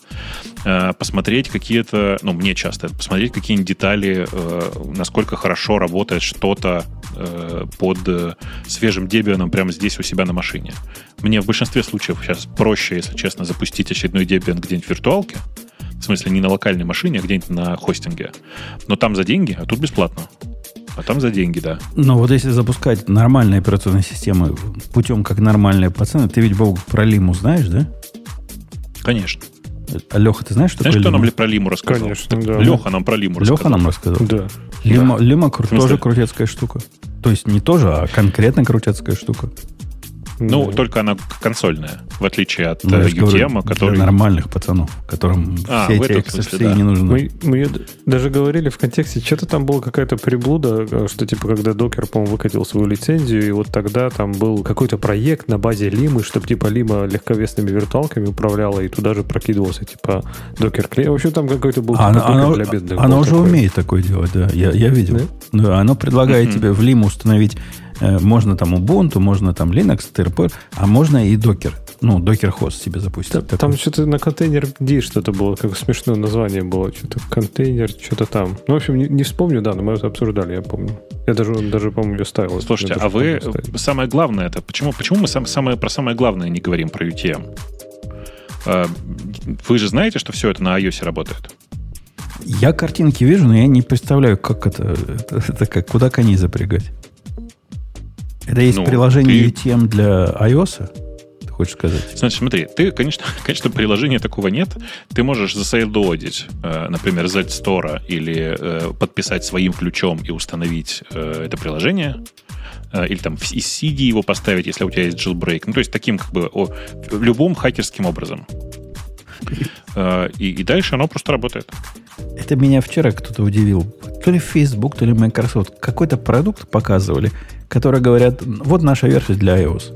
Заходишь для версии на iOS, они говорят, первым шагом установите э, вот этот э, pilot, test, test, test pilot, как он называется? Test, test flight. Ну, вот этот про flight, который. TestFlight, TestFlight, да. TestFlight, да. Да Здрасте, Ваше Ровныч. Сейчас я пойду устанавливать его. А что, почему бы нет? Да Оно мне, оно мне не настолько надо было. Если что, приложение из тест-флайта ставить безопасно, потому что ты не можешь просто так в тест-флайт загрузить приложение. Оно тоже проходит э, валидацию и верификацию плом. Я после того, как для, для своего Apple TV скомпилирую XBMC и ставлю его со своим ключом, уже больше в цирке не смеюсь. Мне ну, это хватило. же не сложно. Ну, ну, не сложно, но очень э, ненатуральное действие для нормального человека. Для белого а зачем ты продолжаешь пользоваться мужч- XBMC? мужчины это странное действие. А что у тебя там в XBMC? Ну, разные плагины, которые жена смотрит, там какой-нибудь А, плагин. Какие-нибудь сериальчики. А теперь еще и теща подключилась, они обе там смотрят. Что это прям огонь. Да. Мгм. А держать А вот отдельную это- гугловскую же железку для этого, ну, с Google TV. Ну, и сейчас я держу, потому что мое Так, решение подожди, у тебя же все сериальчики в одном онлайн-сервисе. А там как-то не все. Им мало русских сериальчиков в этом онлайн-сервисе. А, им надо еще русские сериальчики. Ну, конечно, Понятно. конечно. Вчера как сели на меня, говорят, где фи- фильм, везде вышел в этом... э, в Live Journal написано, что вышел фильм про тетку в космосе, а у тебя нет. Пришлось Про искать. Терешкову? Про другую, про, про, про- про врачиху в космосе, но русский фильм сейчас. Такой есть господи. очень популярный, мелодрама такая, где она всех космонавтов, которые за родину там вовсю топят, лечат. Очень популярная, да, очень популярная. Кстати, Блин, мне так понравилось. Я его Простите, я- краем глаза видел. Прям они сняли крутой фильм. И, Э, это реально там в космосе сняли, да. Безусловно, безусловно. Но ты, ты- простите, как минутка политики. Очень жаль, что Грея нет, мы бы с ним вместе поржали. Ты же читал, да, что в России э, решили, что больше не будут, не будут, э, несмотря на то, что большая часть фильмов там воруется, в смысле показывается пиратским образом даже в кинотеатрах, не будут показывать э, и выдавать прокатное удостоверение ни Барби, ни Барби, ни Опенгеймеру. Знаешь почему? Не читал, нет? Они против специальной операции. Нет, это бог с ним. Если бы не против войны было дело, нет. Потому что это плохо соответствует моральному облику и там, значит, духу э, современной, современной России и все такое. Короче, не наши это фильмы, не российские, понимаешь? Э, Тем более, что в это время, э, написано в заявлении, э, и так будет, э, ну, будет, сейчас выходит много хороших российских премьер. Например, фильм «Чебурашка». И я это когда читал, я вслух заржал, потому что это буквально Мария Федор, Мария Федоровна, по вашей просьбе повторяем, слушайте ваши валенки. Помнишь вот этот э, э, советский еще анекдот? Это просто оно. Я просто не ожидал такого, конечно. Да, вообще Барби я бы Да. рекомендовал посмотреть, несмотря на то, что вам он может ну, сильно втырить. Он у многих втыривает сильно. Очень прикольный фильм. Очень конечно. прикольный фильм. И Оппенгеймер тоже посмотрите. Оппенгеймер я еще не посмотрел, но Барби я посмотрел почти до конца, и дочка со мной спорит, она прям большой фанат этого фильма. Я утверждаю, что это издевательство. Но не может быть все это вот настолько, настолько прямо и серьезно. Видимо, режиссер хороший. Раз она может показать это так, что разным людям это кажется по-разному. По-моему, это, это тонкое издевательство над феминизмом. Вся, вся вот эта поделка.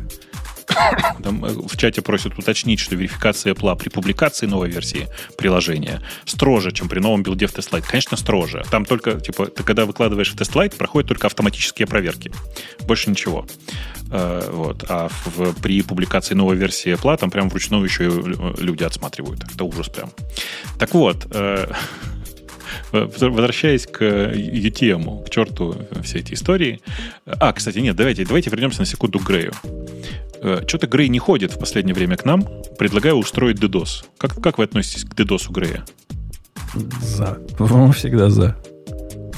Сходите, пожалуйста, куда-нибудь в комментарии Грею, я не знаю, еще куда-нибудь. Напишите ему, чтобы приходил. А то он все время занят, занят, занят, занят. И все время говорит, что, может быть, не стоит возвращаться, а то там все, все не любят, все его обзывают маркетологом, все время над ним смеются. Я прям даже не знаю, как на это реагировать. Но, в общем, сходите, расскажите ему, что как бы мы его тут все ждем. А, кстати, на удивление, в его отсутствии э, количество раду, э, радующихся его отсутствию незаметно по, э, по сравнению с количеством тех, кто страдает от его отсутствия. Так и есть. Так Причем что... у нас же всегда так. Типа не, при, не приходит Маринка, и куча людей такие, фу, фу, не будем слушать, нет Маринки. Э, хорошая шутка про Маринку была, да? Э, или там не приходит Леша, всегда приходит куча людей со словами, господи, ну слава богу, наконец-то выпуск без этого. Только про меня так не говорят, про меня всегда говорят, ну вот Бобук не пришел, слушать не буду. Э, при Умпутуна, если Умпутун не пришел, то обычно выпуска нет. Поэтому... Там Боб, там пишут... Бобука, Бобука не слышно, это мем уже, правильно? Конечно, да. Я страдаю, верните Сергея, пишет, чуваки, ну, идите напишите Сереге. В смысле, он реально просто... Это, это, это не в смысле, что мы его выгнали или что-то там такое. Нет. Ну, мне кажется, у него сейчас находятся более важные дела, и он действительно не, не ну, сильно высоко ставит в приоритете радио Т, потому что э, вот из таких балбесов, которые, да хорошо, что не приходят, никто не перебивает. Э, напоминаю, что у нас за такие, просто за такое просто банится, поэтому пишем ВТФ, вопросительный знак. Ну так, на всякий случай. Да. Для, ну и вот. Для профилактики. Короче, устройте, пожалуйста, ему DDoS. Ну, небольшой такой, я вас прошу, пожалуйста, небольшой. Возвращаемся. Э, безусловно, сейчас есть дофига приложений, которые ставятся из э, альтсторов, так называемых. Другое дело, что приложений много, то есть, ну, не знаю, несколько сотен, наверное, я знаю таких приложений, в смысле в списке. Но тут есть важный момент. Приложений таких несколько сотен, и пользователей CD, я думаю, примерно столько же. И там э, джилбрекнутых телефонов, к сожалению. Приложений на населения. Вы, я, я не могу сегодня удержаться от отхождения в сторону. Вы видели вот этот э, комментатор, э, как и Маркус? Маркус, ну, черный такой пацан на YouTube. Он задал самый главный вопрос современности и попытался на него ответить. Ну? Ну, ты... Когда мне, будет M3? Мне, мне подсказывать вам, какой самый главный вопрос, что ли? Да. Что лучше, iOS или Android? Что лучше, iPhone или Android? Он так, по-моему, это поставил. Не-не, ну в такой формировке лучше iPhone. И что? Ну, Нашел ответ на ну, этот вопрос. TLDR, значит, он пришел к выводу, что iPhone чуть-чуть лучше. Но в принципе он там кон- конкретно по разным категориям, там, по расширябельности, по фан-фактору, по кастомизабельности, по надежности. Ну, по-моему, 7 факторов он оценивал. И iPhone с перевесом на один голос всего порвал Android. Не порвал, а чуть-чуть ну, обошел Android. Э, конечно, сейчас э, фанаты андроида у него там в комментариях уже все пачками пишут, что это Apple проплатил, я уверен. Э, но вообще я согласен, что Android на самом деле, к сожалению, хуже сейчас, чем iOS по всем параметрам для меня, кроме вот того самого фан-фактора. Потому что каждый раз, когда я беру Android, я быстро начинаю ставить на него всякие знаешь, как это, э, другие десктопы, не в смысле картинки, а другие способы работы с ним. Там, типа, совершенно альтернативная э, система нотификаций, э, приложение, которое пересылает мне в Telegram, ну, это я, правда, как-то сам накалякал, но все равно.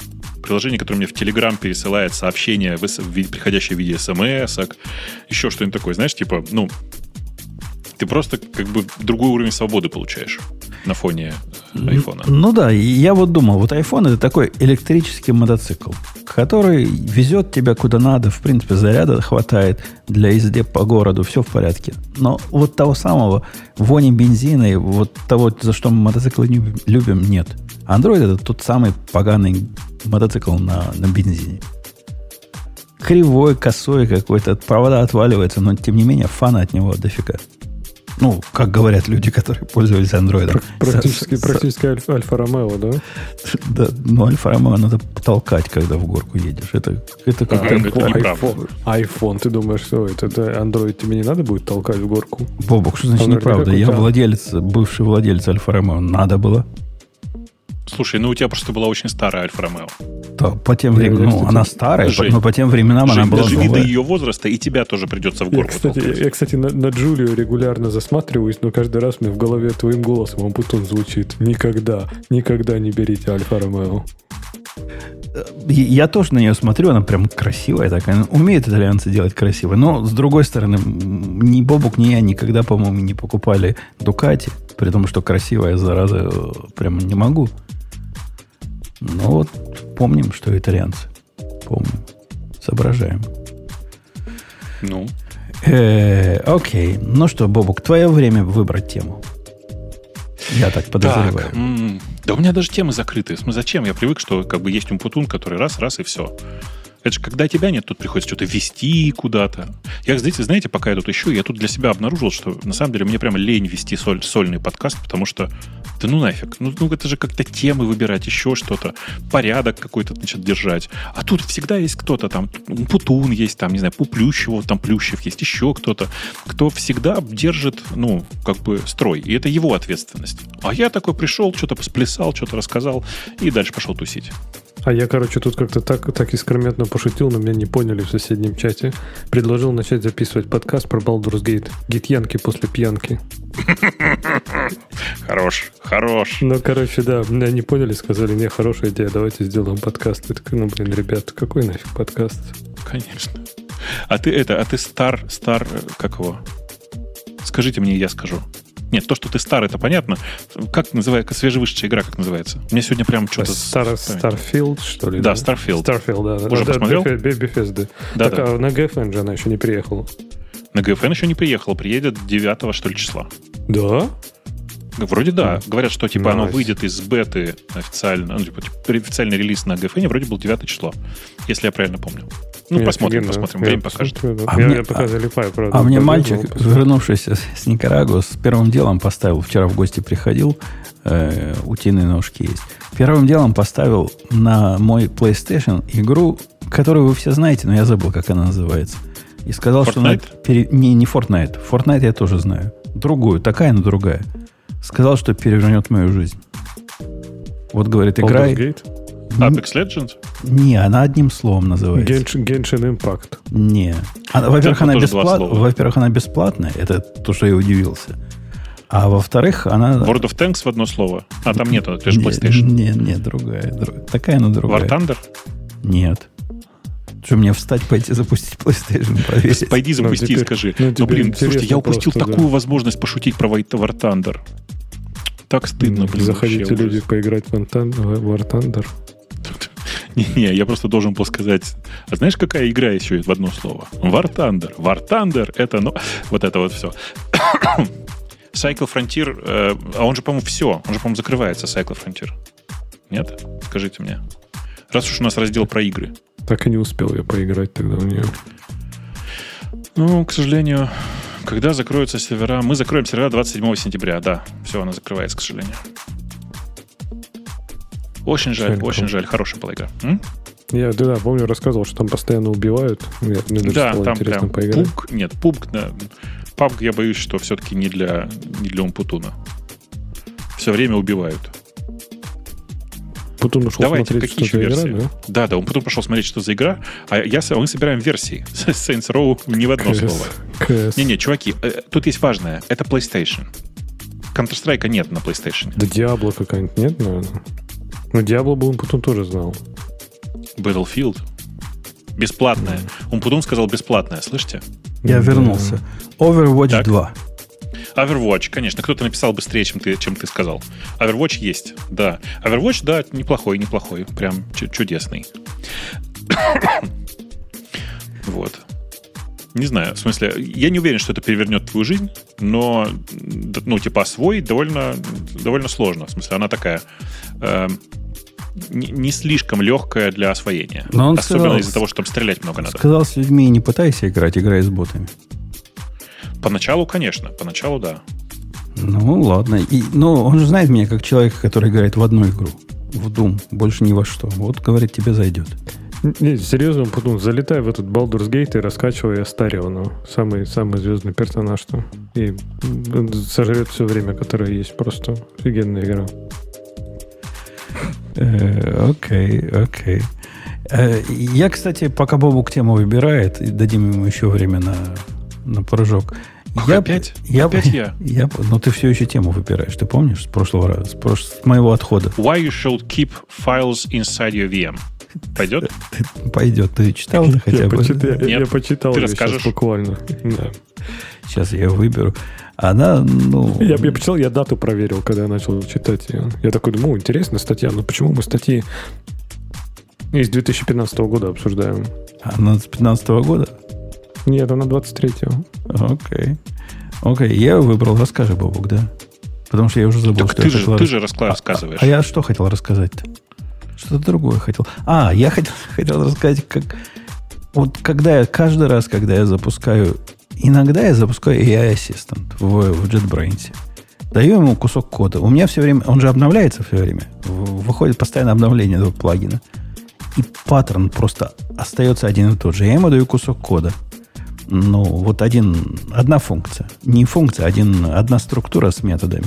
Говорю, проанализируй код. Расскажи, что не так он такой критичный. То есть он явно русскими писался. Он говорит, ну, код полнейшее говнище, то, что ты написал. И начинает рассказывать, почему говнище. Говорит, во-первых, у тебя есть место, где ошибки э, логируются, он дальше идет выполнение. Я говорю, покажи, где. Он говорит, вот здесь. Он же показывать сам не умеет, он же тупой, ему надо подсказать, подскажи, где. А там на самом деле цикл, где много э, новостей вытаскивается. И если одна новость не вытащилась, ну ничего страшного, да ради бога. Ну, вытащится другая. Вот на это он ругается. Но самый прикольный, что он сказал, вы не поверите. Он говорит, ваша программа не thread safe. Я такой, как, как, как, как? Э, чтобы вы понимали, это фетчер, который новости вытаскивает. Он говорит, ну вот если кто-то возьмет и поменяет так HTTP клиент, что он станет stateful, то ваша программа перестанет быть... Ну, ты что такое несешь вообще? Как будто бы он укуренный какой-то. Или у него такой промпт специальный, будь критичным по самой не могу. Всегда, всегда рассказывает какой-то бред в абсолютно фантастических э, сценариях. При этом у него HTTP клиент передается приватно. Его нельзя изнутри поменять. То есть даже это вот тот вариант, если Google сделает HTTP клиент теперь другим, и он станет thread unsafe, вот тогда и ваша программа будет unsafe. Ну, ну, наверное, такое возможно в параллельной вселенной. Очень может быть. Да, давай, Бабук, про почему ты должен свои файлы внутри VM хранить и что это значит? Нет, нет, это, это, это ты нам сейчас расскажешь, потому что я статью не читал. А и там вот у нас Леха есть, который читал. И пока мы туда не зашли, у нас, знаете, всплыла интересная подробность. Э, я сам давно не запускал, но действительно есть же такая иногда у людей потребность, ну, запустить э, эмулятор андроидного телефона. И раньше был, помнишь, да, я тебе советовал BlueStack, еще Blue, что-нибудь там. ставил, да, работал прекрасно на Маке. Не работает он на M1. А, не И все? ничего не работает на M1. Уже все. Насколько я знаю, нет ни одного нормального эмулятора андроида для M1. Погоди, но Android, Android же тоже на армии. Ну да. Типа. Типа. Но ничего нет, понимаешь? Удивительно, что никто до сих пор не сделал. Так же, как у... меня все каждый раз удивляет, что, ну, поразительно, почему никто не, не сделал до сих пор простую, типа, эмуляцию, ну, типа, знаешь, нажал на кнопку и запустил андроидное приложение на, э, на macOS. Ну, ну, логично же было бы. Ну, конечно. Ну, так у нас есть уже сейчас на, на M1 маках можно многие айфоновские и айпадовские запускать. Конечно. Почему никто не сделал платное такое же для Android? Ведь, казалось бы, можно. Специальный отдельный магазин. А вы видели, есть графический магазин для, для брюкасков?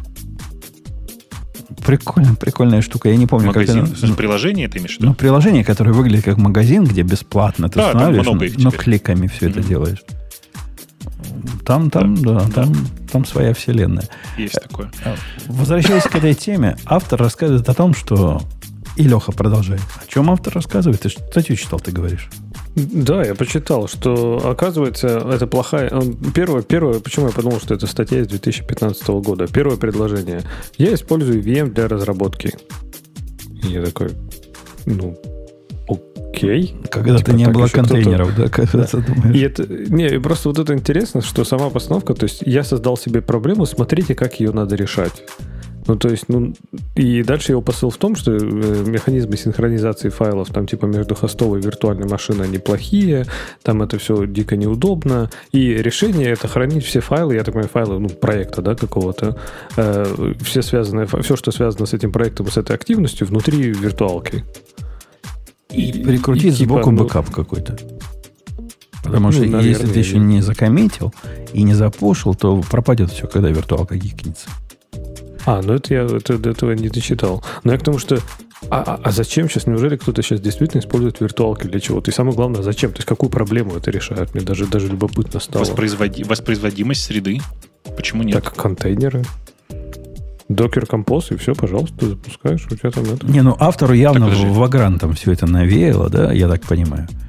И он все еще хочет оставаться. Видимо, он когда-то Vagrant пользовался и хочет оставаться и дальше в подобной экосистеме. Я рискну предположить, что это PHP экосистема. Не знаю почему. Вот прям пахнет PHP от этой статьи. Попахивает.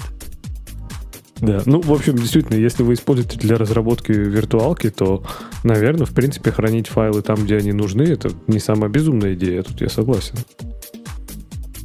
Другой вопрос, зачем использовать виртуалки. Я даже не помню. Раньше там, я, по-моему, ставил... Да, да и раньше я уже не помню, для чего, когда я последний раз использовал виртуалку для разработки. Я даже не вспомню. Это было... Это было... Как, как это было еще... Для, помните, для разработки как раз на PHP в свое время прям готовый, готовый образ виртуалки распространялся. Ты его такой ставишь и прям начинаешь сразу работать. Там все было настроено. Там Apache был, там вся вот эта фигня. Вот я, по-моему, тогда последний раз использовал виртуалку. Ну вот представь, что ты в питоне разрабатываешь. И ты не в курсе, что у них всякие N, 50 вариантов есть штук для виртуальной... Виртуальный environment называется, да, Бобу, где можно не в глобальном ну, хранить. Да. И вот ты этого не знаешь. И пишешь, как он Путун пишет, как в старые времена. Либо в user local, либо там еще куда-то. И все они конфликтуют друг с другом. И что делать? Ну, виртуалка твой самый путь, чтобы не, не, не засирать себе пространство. Ну, другой путь, конечно, узнать, что бывают разные конды и всякие прочие штуки, но это же надо напрягаться. Виртуалку поставишь, и все работает. С Windows обязательно только. Ну, винда, винда тоже неплохо, он в UTM, он, он как работает. Да. да. Ну, в общем, не знаю. Мне кажется, действительно, сама идея, что если вам нужны... Ну, то есть держать файлы там, где они нужны, это, это да. Потому что, мне кажется, ни одна из э, этих механизмов какой-то прозрачной синхронизации или шаринга файловой системы я не видел рабочей реализации. И он там, по-моему, даже в тексте автор статьи упоминает WSL. В WSL в первом это работало очень плохо. Там, по-моему, сначала оно было только... Ну, только в WSL, те, кто не знает, это Windows Subsystem э, Linux, да? Да, только наоборот должно быть. Linux Subsystem for Windows. Ну, почему назвали WSL? И там как раз такая синхронизация была сделана чуть ли не с первой версии. То есть, типа, файлы, которые внутри вот этой типа виртуалки, они были спокойно видны в проводнике. Можно было их там, типа, смотреть. По-моему, они были редонные в какой-то момент, но потом даже их можно было редактировать. И то, что я помню, работало это все ужасно плохо. То есть это было дико медленно все. Они же там типа как-то транслировали эти вызовы внутрь там виндового ядра. Ох, там гид статус по 30-40 секунд был. Ах, было классно. В общем, тяжело. А, а вот, вот эти альтернативные реализации докера, вот Колыма и всякие прочие, они, они нам как-то умеют очень шустренько файлики подтягивать с хоста. Как-то у них это хорошо работает. Я не знаю, как они... Есть Колыма, какой второй бобок? Такой же, но другой есть. Подман, не помню. Подман какой-нибудь. Не-не, не Подман. Не-не, это...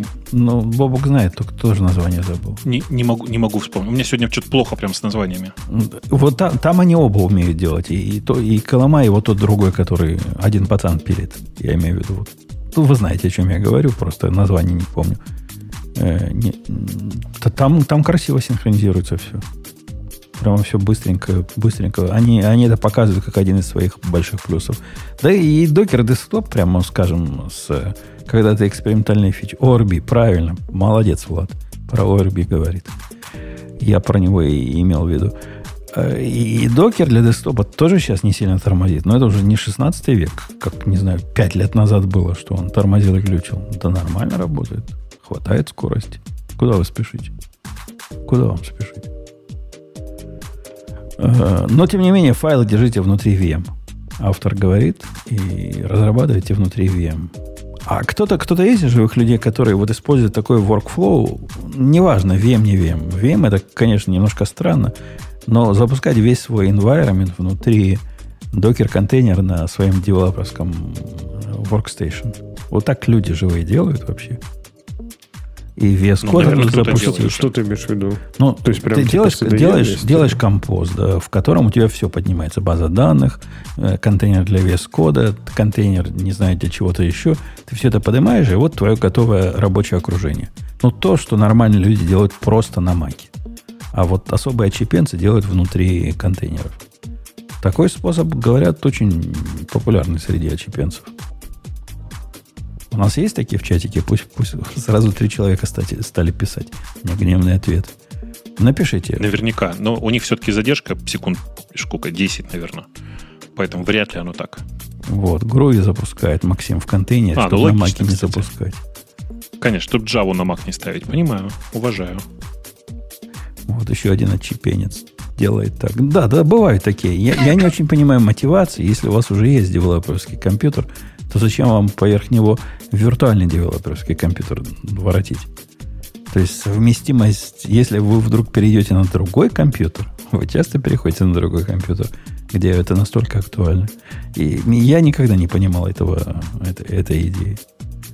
Возможно, если вы онбординг много людей, и вы хотите им дать сразу готовое, и вам лень говорить человеку, чуваку, ну, поставь идею и поставь докер, и все, у тебя больше ничего не надо, эм, может, в этом случае.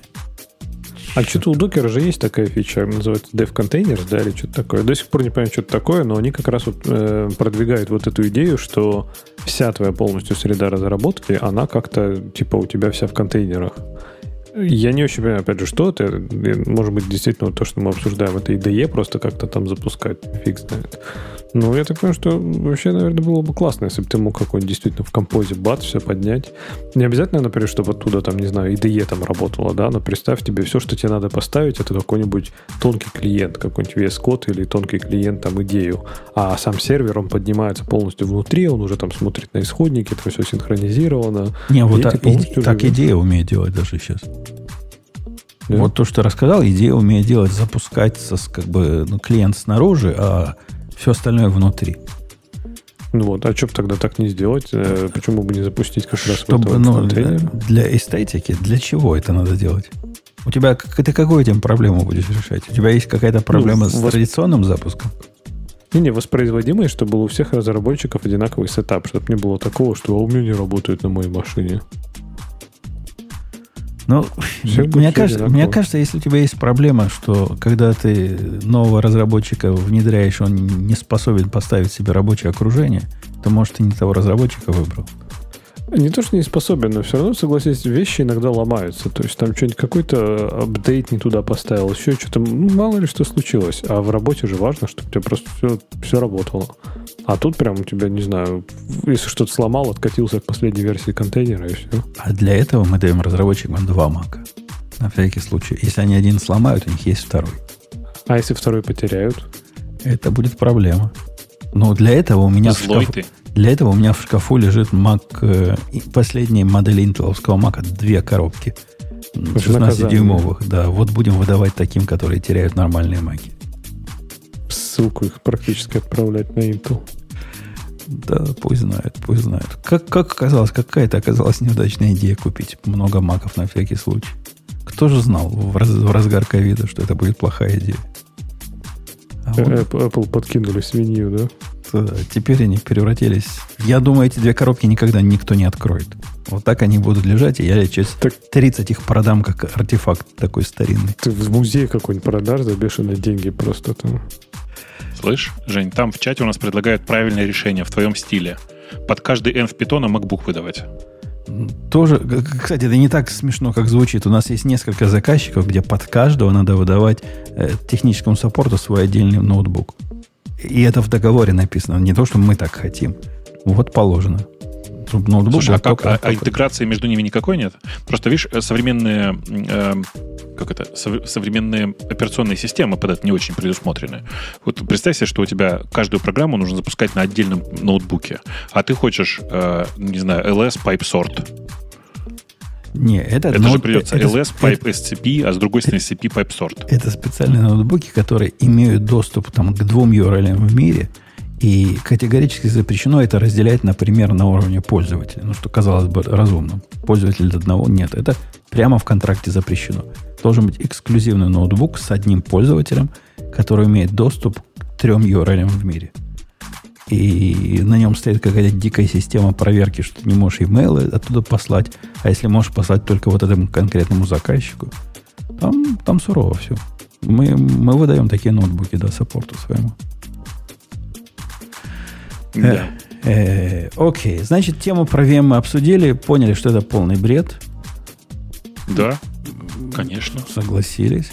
Согласились. Так может пора к тему наших слушателей пойти? А, у нас есть забавная статья про худшего программиста, который автор знает. И он его называет дальше по фамилии. Ничего себе. Это казалось бы наезд, но на самом деле это... И это сам автор. Это сам автор. Да. Это сам автор. Да. Нет?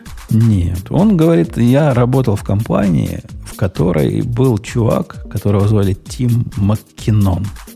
И даже ссылка на этого Тима Маккинона на LinkedIn, если вы захотите его захайрить.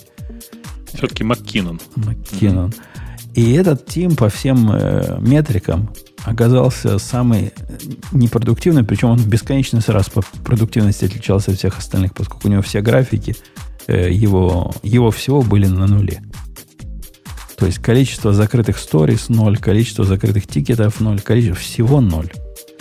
И когда пришли, пришло новое начальство, которое ввело систему вот этих э, оценок и попросило его уволить, поскольку явно чувак нифига не делает, э, техническая команда сказала ни в коем случае. Потому что этот чувак очень важен нам. Догадайтесь, почему, дорогие слушатели? Чем Потому он что он agile coach? Почти. Он из Лехиных. Он, который на коленке садится к другим людям. Хотят они, не хотят, он садится и начинает вместе с ними программировать. Посему он участвует только в чужих тикетах и в чужих проектах, и он, собственно, готовит таким образом настоящих программистов, которые умеют вот я самые метрики закрывать. А сам у самого метрик нет. Беда-беда. Но не катастрофа. Так, а чё, в чем ирония статьи? Это что, то есть не, не то, что он плохой программист, не то, что он самый плохой программист, да, а что просто метрики плохие оказались. Ну да, его, ну, его, его причем нельзя... метрики плохие у Померить. нас у всех, в смысле, что типа мерить старями производительность людей плохая идея. Ну да, и это тот самый ну, программист, которого вообще ничем не померить. Ну, а чем его померить? Чем померить то, что ну, он типа... посидел на коленках у меня дольше, чем у Лехи, и от этого у меня что-то выросло? Как? Как это померишь? Ну, мы понимаем это Еще... субъективно. Ну, с тарями, Бобук, не такая сумасшедшая идея. То есть, понятно, что есть разные роли в команде, но если твоя задача именно программиста программировать и доставлять какой-то value и закрывать задачи и писать код, то, в принципе, опять же, использовать это как руководство к действию, как какую-то, не знаю, абсолютную метрику, да, закрыл пять задач, молодец, закрыл одну, не молодец. Но если, типа, их, вот как у Тима было постоянно ноль, то меня терзает смутное сомнение. Не... Слушай, но меня терзают смутное сомнение в том плане, что он на самом деле не разработчик. В смысле, что у него его должность и позиция должна быть не разработчик. А типа темлит или коуч какой-то? Конечно, он просто коуч. Типа, э, не надо пытаться измерять э, сторипоинтами в, как в команде, которая делает технический продукт, работу уборщицы. Потому что вы ее не планируете и вообще не собираете. У вас два состояния. Чисто, не чисто. Ну все, и типа ну, глупо, конечно, в, в этой ситуации рассчитывать на то, что человек, задача которого во многом э, заменеджить процесс и там улучшить работу людей, э, меряется теми же самыми сторипоинтами, что, все, что и все остальные. Но при этом у него должен планировать эту работу. Должность не была такая официальная. По- по-моему, если из контекста статьи исходить, он типа нормальный программист, просто активист, который любит помогать другим.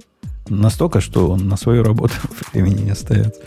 Сказано, что тип, э, Тим не был, э, не доставлял никакой, не, не релизил никакой софтвер, потому что его работа, по сути, оказалась релизить, э, доставлять э, команды, которые релизят софтвер.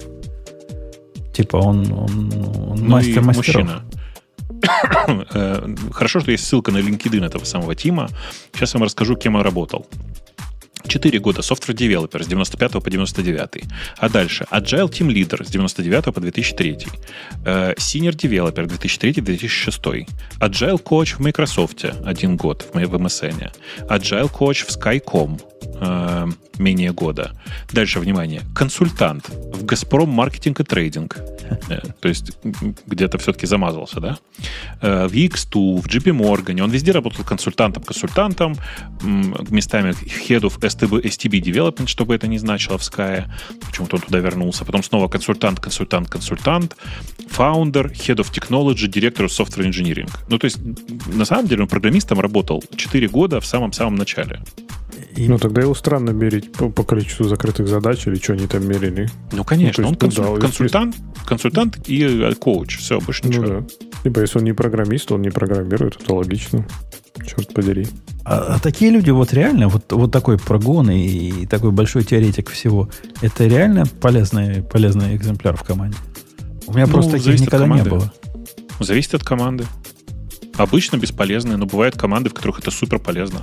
Приходит чувак, который постоянно действительно сидит у кого-нибудь на коленках или садит к себе на коленки людей. Ну подожди, того, я, я, я был таким, в общем-то. То есть я был, ну, только не одним чуваком, да, у нас была команда таких ребят. И, не знаю, ну, у нас были очень примеры интересные, когда там наши людей сознание переворачивалось. То есть, типа, а что можно было зарелизить релизить чаще, чем в три года? И такие вещи. То есть, ну, как-то, ну, то есть, действительно, мы показывали, что то, как, не знаю, вы видите мир, что надо, не знаю, три года сидеть у себя в углу, разрабатывать, не общаться ни с кем, а потом выкатывать и говорить, почему пользователи такие тупые не хотят наш продукт, ну, что есть другие варианты, как можно разрабатывать софт. И показывали, и работали вместе с ними, и работало отлично. Так что, ну, но мы прям писали код, конечно. То есть тут в этом смысле э, мы работали, ну, прям полноценно. Не, просто разговорами, да, а Но- доставляя софт. Ну вот я об этом и говорю. Я понимаю роль играющего тренера, я, я сам такой. Но вот, вот такой, как, как этот, который на коленке саж- садит и говорит, я покажу, как надо, и объясню, как надо. Вот эта роль мне не очень понятна. Ну, ну да, у людей, конечно, открывались чакры, когда, ну, типа, не знаю, мы, они там не могли несколько лет что-нибудь поставить в продакшн, а мы там, не знаю, доводили их до состояния, когда там продакшн релизилось 3-4 раза в день. Ну, сколько угодно раз в день, да. То есть это был совершенно рутинный процесс. Но это было, да, это то, что мы вместе построили, поэтому это было все-таки... Был практический результат. И был outcome какой-то. Да. да. Да. А, Ладно, пойдем по- на поводу Бобока выверим тему наших слушателей. Пока ты выбираешь, хочу вам рассказать, что я тут сегодня видел чудесный, не сегодня, вчера, или позавчера даже, видел чудесный. Знаете, кто такой Грэди Буч? Э, Буч? Да. Ю- UML и все дела. Чик-чик-чик-чик, не подсказывай. Э, Блин, давайте я вам дам ссылку прямо на этот тред. Кажется, что так вот можно, да? Потому что это просто офигенно. Э, Нет, вот, вот, вот этот тред нужно, да, показать? Блин, ладно, я вам сейчас лучше скриншот сделаю, это просто будет быстрее. Эм, Вот так, вот так, и в чатик радиота. Значит, пересказываю шутку для тех, кто нас, к сожалению, не э, смотрит в онлайне, не слушает в онлайне, а для тех, кто э, читает наш э, э, чатик, например, или кто э, слушает нас в офлайне. Э, Гриди Буч пишет. э, нам нужен какой-то стандартизированный визуальный способ, чтобы рисовать архитектуру вот этих лингвистических моделей. Или вообще просто, чтобы любых этих э, нейронных сетей. Что-то типа UML, но для AI. Э, Приходит чувак, которого зовут как-то там, неважно, и пишет, ну, если ты хоть что-нибудь знаешь про UML, ты, наверное, знаешь, что там, там уже есть эти возможности. На что Гриди Буч ему отвечает, «М, чувак, я изобрел UML. Блин, он же так такой упущенный, он должен был сказать I am the UML, вот это было бы круто. Ну, видишь, как бы, ну, это не так, потому что он же типа один из четырех авторов, из трех авторов, ну, но да, все равно, ну, просто блин. сам факт нем офигенный. Я считаю, что это один из лучших твитов э, сегодняшнего дня, и если ты посмотришь внимательно, э, ретвит этот, в смысле, он, он, Грэди Буч сделал ретвит собственного же реплая, и э, это, мне кажется, какой-то феерический вин, потому что эту ссылку посмотрели 1,5 миллиона человек. Есть, как бы, э, популярность взорвалась, как говорится. Пол, полтора миллиона человек узнали, кто такой Грэди Буч. И что Наконец-то узнали, кто такой Грэди Буч, да. И что такое UML. ну, что такое UML вряд ли все-таки. Потому что даже Грэди Буч не до конца не знает, Думаешь? что такое UML. Мне кажется, сейчас современные разработчики... А, в этом смысле, да, тонко-тонко. Да. Да. В этом смысле прикольно общаться на Hacker News, поскольку Hacker News это такое место, где ты можешь и, и Буча встретить, и кого угодно, но они там под никами, и ты понятия не имеешь, с кем ты говоришь. И вот когда выясняется, что тот, с кем ты разговариваешь, это вот тот самый автор той идеи, на которую ты ссылался, как на, на, на основополагающую, теперь споришь, значит, с его автором, это прикольно получается. Иногда, иногда очень удивительно встретить каких-то живых легенд. Ну, как вот этот встретил Бучин, он, правда, не, не узнал, не узнал, кто это. Что, Плохо, да, что не узнал? Да, что подмывает, конечно, факт. Э, давайте на темы наших э, дорогих. Давайте. Так, сейчас тоже открою. Которые, кстати, вообще прекрасно разбились по этим по лайкам. Если вы посмотрите, это первая тема плюс 8, дальше 0 и минусы. Удобно. Значит, э, Сразу э, понятно, что людям действительно интересно. Действительно вышел э, пререлиз, в смысле релиз-кандидат э, Python 3.12. На самом деле там две важных штуки произошло. Первое — это f-стринги, которые нужны для того, чтобы форматировать э, строку, вставляя туда переменные коды и всякое такое, то есть такие живые темплейты как бы. Его э, синтаксис этих стрингов немножко формализовали, э, решив всякие корнер-кейсы вида а если я хочу внутри f-стринга, который написан как двойные f двойные кавычки, вставить еще двойные кавычки? Что мне делать в такой ситуации? Ну и так далее. То есть решили просто массу корнер-кейсов, за одним упростили э, довольно сильно парсер, и он стал прям сильно чище. Это большая штука, а то, про что Леха, ну, как бы хотел, хотел нам рассказать и рассказал частично, это про не то, что избавление от ГИЛа, это же неправда, это как бы Global Interpreter Lock, он как был, так и остался.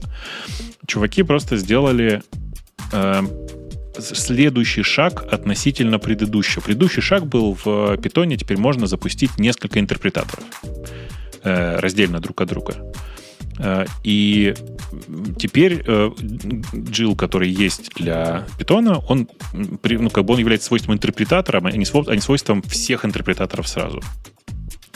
Ну, вот как бы если, это если, это, если раньше параллельность там была сделана коллегами для коллег, то теперь она сделана чужими для хищников. Ну, то есть ну, ран, да, раньше было плохо, сейчас тоже плохо, но чуть лучше. Тут важный момент. Параллельность с точки зрения типа именно создания раздельных процессов, раздельных интерпретаторов. Да, да. Там просто, понимаешь, вот эта сама концепция странна, что есть я сейчас даже скину, например, в этот в чатик наш, да, то есть там настолько вот пример из... То есть давайте ну, то, что сейчас вышло вот в Python 3.12, там пока этого ничего нет, да, то есть там типа, э, ну, он еще даже не вышел, да, но когда выйдет, там будет API только на C, то есть если вы куда-то интегрируете Python, то можно сделать там несколько интерпретаторов, и в каждом из них будет свой гил, это, это makes sense, вообще абсолютно, no. когда ты, ты эмбедишь его, вопросов нет. Дальше идет ссылка, но мы также рассматриваем API питоновский для этого. Uh-huh. И ты смотришь на питоновский API, и там вот такие примеры. То есть, серьезно, они многопоточность предлагают делать так, что я называю interpreters.create, потом туда передаю строку, которую надо вызвать dedent, и это будет запуск... Не-не, подожди, dedent здесь нужен исключительно для примера. Ну, чтобы хорошо. красиво, красивее выглядеть. Dedent, понимаешь, да, это просто да. сдвиг кода влево. да, потому ничего. что значимые пробелы это, да, это да, да, шизофрения, да, да. да, это мы обсуждали. Но ага. я к тому, что запускать процессы, передавая туда строками код и оперируя интерпретаторами, это сумасшествие. Не так, делайте подожди, так, пожалуйста. Подожди, подожди, подожди. Во-первых, никто не сказал, что это единственный способ запускать, типа передавать в интерпретатор что-то.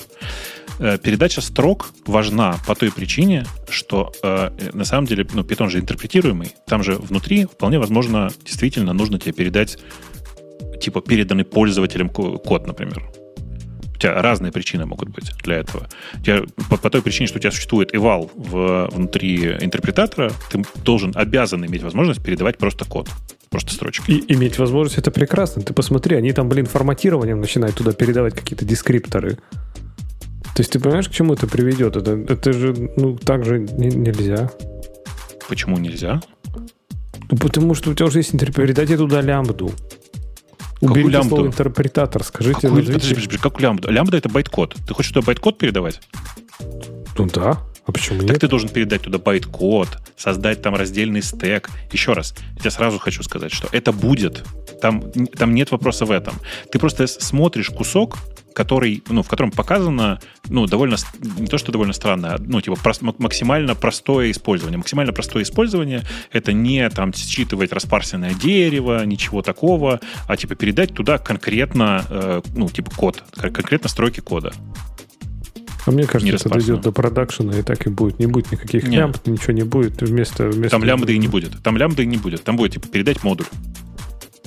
Ну, я... Интерпретер, интерпретатору нужен модуль конкретно. Скоро, ну, скоро, мы увидим, как, как, скоро мы увидим, как все это, знаешь, на лету генерится код, потом дедентами выравнивается, зафигачится в интерпретатор, и вот это Python Way. Не-не, мне да. кажется, дедентов там никаких не будет. Деденты — это просто реально неудачный пример, на который ты смотришь.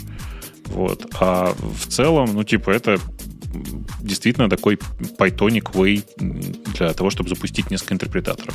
Вообще, в принципе, непонятно, зачем это нужно в таком виде. То есть это типа какой-то написать какой-то внешний клей для большого количества внешне запущенных процессов. Типа единственное, зачем это нужно в таком виде. На самом деле туда просто не надо смотреть, э, потому что это вырожденный кейс, и непонятно, кто этим вообще в таком виде пользоваться будет. Exactly. Зачем? Ну, то есть ты думаешь, что не будет мейнстримом, да? Это будет mm-hmm. для, скорее для разработчиков библиотек. Ну, Нет, мне кажется, думаю, зная, зная Python, доведут до продакшена в таком виде. Э, зная Python, думаю, что на самом деле никто в таком виде это использовать не будет. Э, вы, вы, останется ли вот такая возможность, как у тебя на экране? Точно останется. Еще раз, потому что для интерпретатора важно иметь возможность запускать ну, конкретно строки кода. Можно ли будет туда передать байт-код? Ну, почему нет? Типа, в чем, ну, в чем да. разница? Ну, посмотрим. В общем, все это очень странно выглядит. Очень странно. Сама идея, что ты оперируешь понятием интерпретаторов, ну, ладно. Но они, они ну, ведь не от хорошей жизни это делают. Э, я могу понять их проблему, Леха, ты понимаешь? Они, у них есть путь и валы делать, да? А это такой типа ивал, который типа параллельный ивал. Теперь он, он локальный джил свой имеет. А вокруг этого, ну, нарисуйте какую-нибудь библиотеку, и будет хорошо всем. Я говорю, это закончится тем, что будут просто F, этими F-стрингами форматироваться код и туда передаваться значения, которые... Блин, ну это же офигенно. Это... А у тебя так нет. А у тебя в Go так нет. А прикинь. ты так не можешь. Да? Это близко, Наверное, близко, уже, близко уже по flexibility к Ruby приближаетесь, Вова. Подожди, Go, компилятор не, написан не. на Go. Мы сможем, в принципе, такое сделать. Мне кажется, eval на Go можно в рантайме сделать, чтобы он компилировал, тут же бинарики запускал. Есть для этого даже библиотека какая-то. Я ее рассматривал, плагины думал так писать. Ну, вот, потом видишь? передумал. Потом, потом в дурку забрали, конечно. Да. Э, окей. Ну, ладно. Ладно. Синтаксис, синтаксис. Фигинтаксис. Да, на всякий случай напоминаю, что то, о чем мы говорили сейчас, это не штука, которая запускается. Речь идет о том, что это PEP, который прямо сейчас находится в статусе драфт. То есть это типа пропозал такой к изменениям в Python. А у вас там бывает, draft. что какие-то пепы не принимают, да? Конечно. Потому что большая часть из них не принимается. Все, все, все безумие, что я когда-то видел, потом оказывается ну, в продакшене у вас. Ну ладно, ну нет. Ну, там нет. большая часть из них, э, там правильно пишут, что это пеп на 0.554. Так вот, э, большая часть из пепов не принимались, конечно. Пропозалы — это пропозалы. Ну, ну, хорошо. Просто вы какие-то слишком открытые к, к летящим изменениям. Любите, любите вы добавить э, какого-нибудь сахарка. Видишь, я каждый раз э, вот на это смотрю и думаю, что для вот этих э, людей, которые рассказывают, что в питоне все плохо, надо сначала добейся. Вы сначала сделайте так, чтобы у вас как бы популярность такая же была, чтобы в Go появились хотя бы сравнимые с питоном библиотеки для вот всего вот того, что сейчас модно, вкусно и необходимо. То есть вы как бы, ну... И, и, тут, и, тут, выходит, и тут выходит PHP и говорит, я всего этого уже добился. Нет, конечно, нет. Ну, какие там... Это, в, JavaScript в, выходит и говорит, я самый популярный язык на Земле. Где ваш питон? Тоже нет. Чего, тоже нет? нет. Ну, тоже нет. Ну, типа, тут, видишь, непонятно сейчас. По, э, э, типа, непонятно, как замерять. Давай так. Это во-первых. А во-вторых, э, ну, это уже удивительное дело. То есть, когда все думали, что популярность Python должна пойти вниз, ну, потому что появляются другие языки, наступила вот эта текущая вот эта нейронная революция, в смысле вся эта история с ИИ и применением машинного обучения. И реально, ну вот есть единственный конкурент для Python, это R, в смысле отдельный язык программирования, который ничего, ну, с который на самом деле изначально заточен под решение всяких нейрологических задач, я бы сказал. Эм, а так ничего рядом даже нет. И как бы альтернатив никаких сейчас. И все разговоры про то, что ой, мы сделаем Swift, который будет там типа делать все то же самое, закончились ничем. Разговоры, ой, мы сейчас напишем библиотеки для Go, закончились ничем.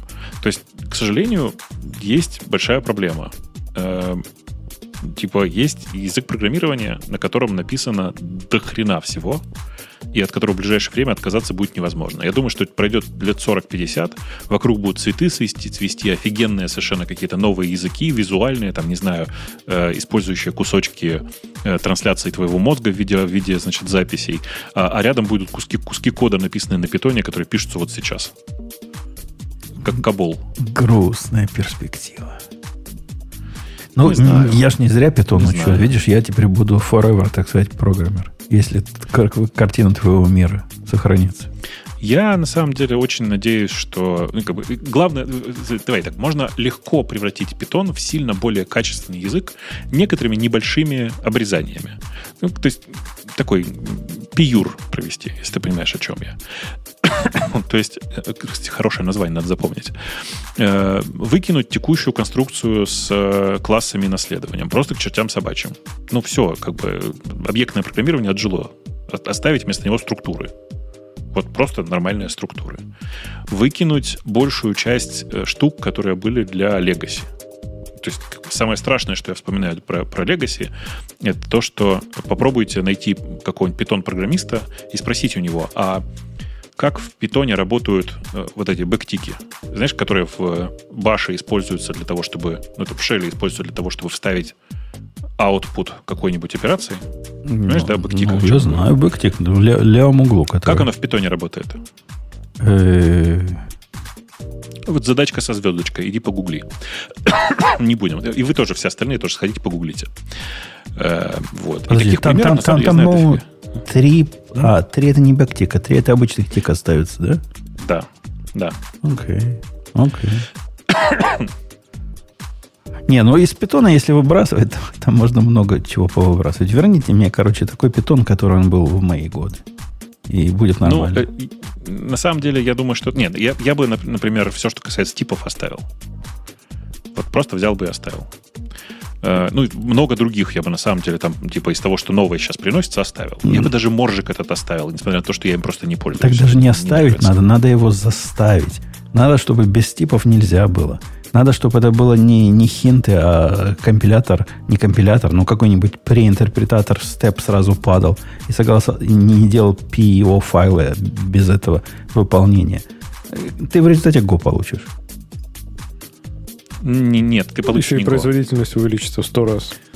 Ты получишь не Go, ты получишь другой язык, э, который, на мой вкус, будет сильно комфортнее, чем Python. Короче, надо, на самом деле, просто заниматься дальнейшим развитием.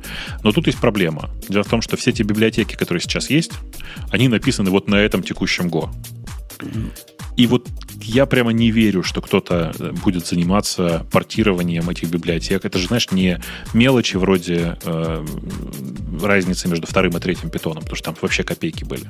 А здесь, наоборот, сознательное уменьшение э, набора функций и расширение каких-то других. Короче, В общем, я, я, я, честно говоря, не верю и думаю, что, к сожалению, мы с текущим питоном, приблизительно с текущим питоном на всю оставшуюся жизнь.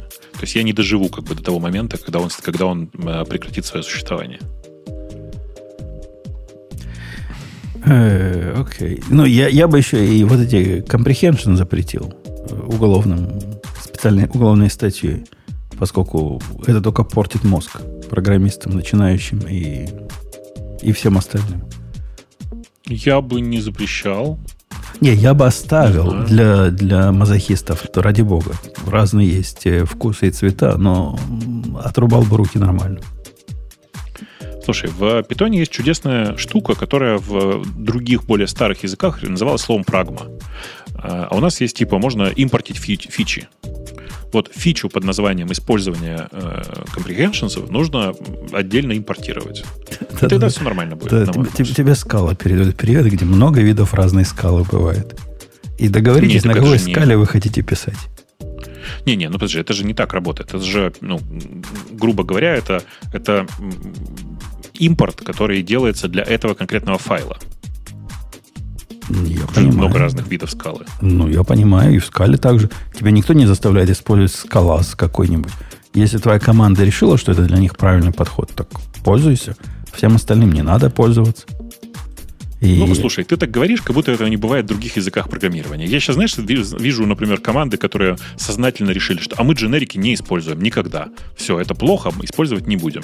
Ну, ну это в, любом, в любом, в любой может, может, правильно и решили. Ты же помнишь, у нас тут приходил один сумасшедший, который утверждал, что ифы вообще использовать не надо. Ну, бывает такое.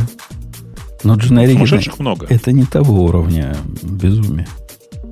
Типа мы раньше Ходит. без дженериков жили, и нормально было. И деды наши пахали на лошади без дженериков. Не, надо были им для этого дженерики.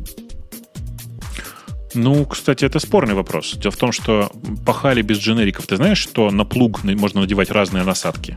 Это интерфейс, это, это трайты. Ты не путай, пожалуйста. Слушай, ну, э, спорный вопрос. Это же сборка, Нет, это же компиляция. Нет, дженерик это было бы что-то, что типа что пашет, да, и там ты чтобы мог туда разные имплементации делать, там пахать асфальт, я не знаю, прочее. Так так и есть же. Что ты же можешь плугом, плугом разные поверхности копать, пахать. Ну, ну, можешь, но ты же не можешь, типа, поставить задачу, спашите, ты же ставишь задачу, спашите мне поле, а не спашите мне чем-нибудь что-нибудь.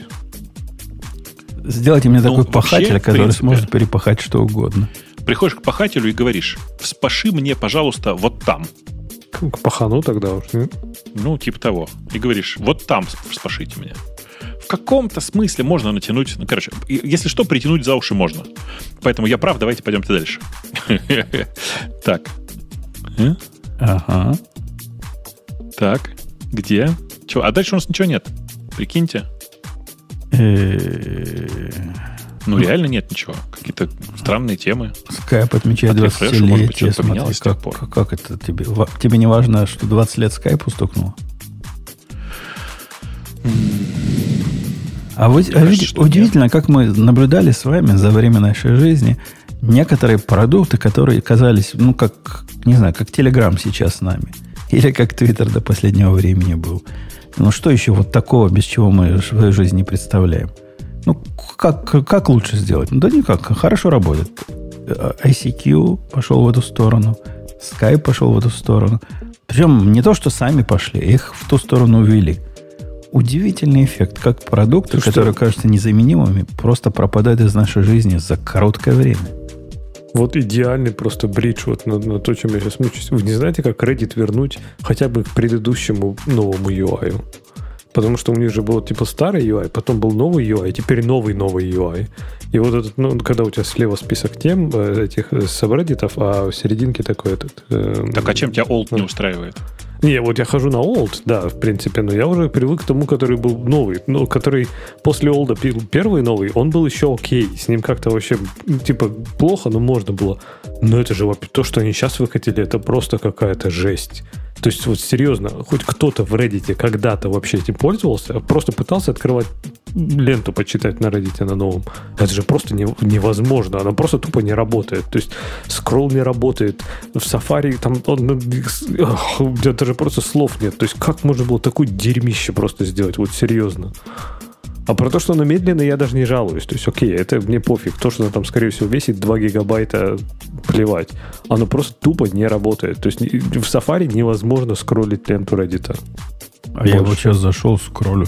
Зашел Indian Motorcycle. Ты, ты на Reddit зашел, да, куда-то? Не, у меня www.reddit.com r Indian Motorcycle.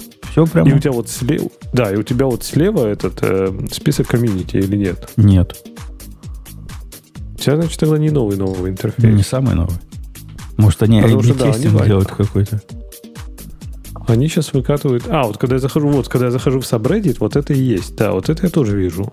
И вот так э, раньше была и лента да, основная сделанная, правильно? А я просто в а основном а не захожу. Я всегда в конкретный subreddit захожу. Поэтому я а, ты не заходишь? А не, я, я захожу на ленту и смотрю, типа, что там по subreddit интересного. А, а, а они все... Вот этого ты больше не увидишь. То есть вот этот интерфейс, это прям вообще офигенный, удобный, легковесный, логичный. Вообще просто супер по сравнению с тем, что они выкатили сейчас на, на главной странице. И если они это будут сейчас раскатывать по там это... Слышь, там боль. есть э, классная шутка в чате в нашем. Попробуй приложение, говорят. Аполло. Я даже знаю, какое это. Да. Да.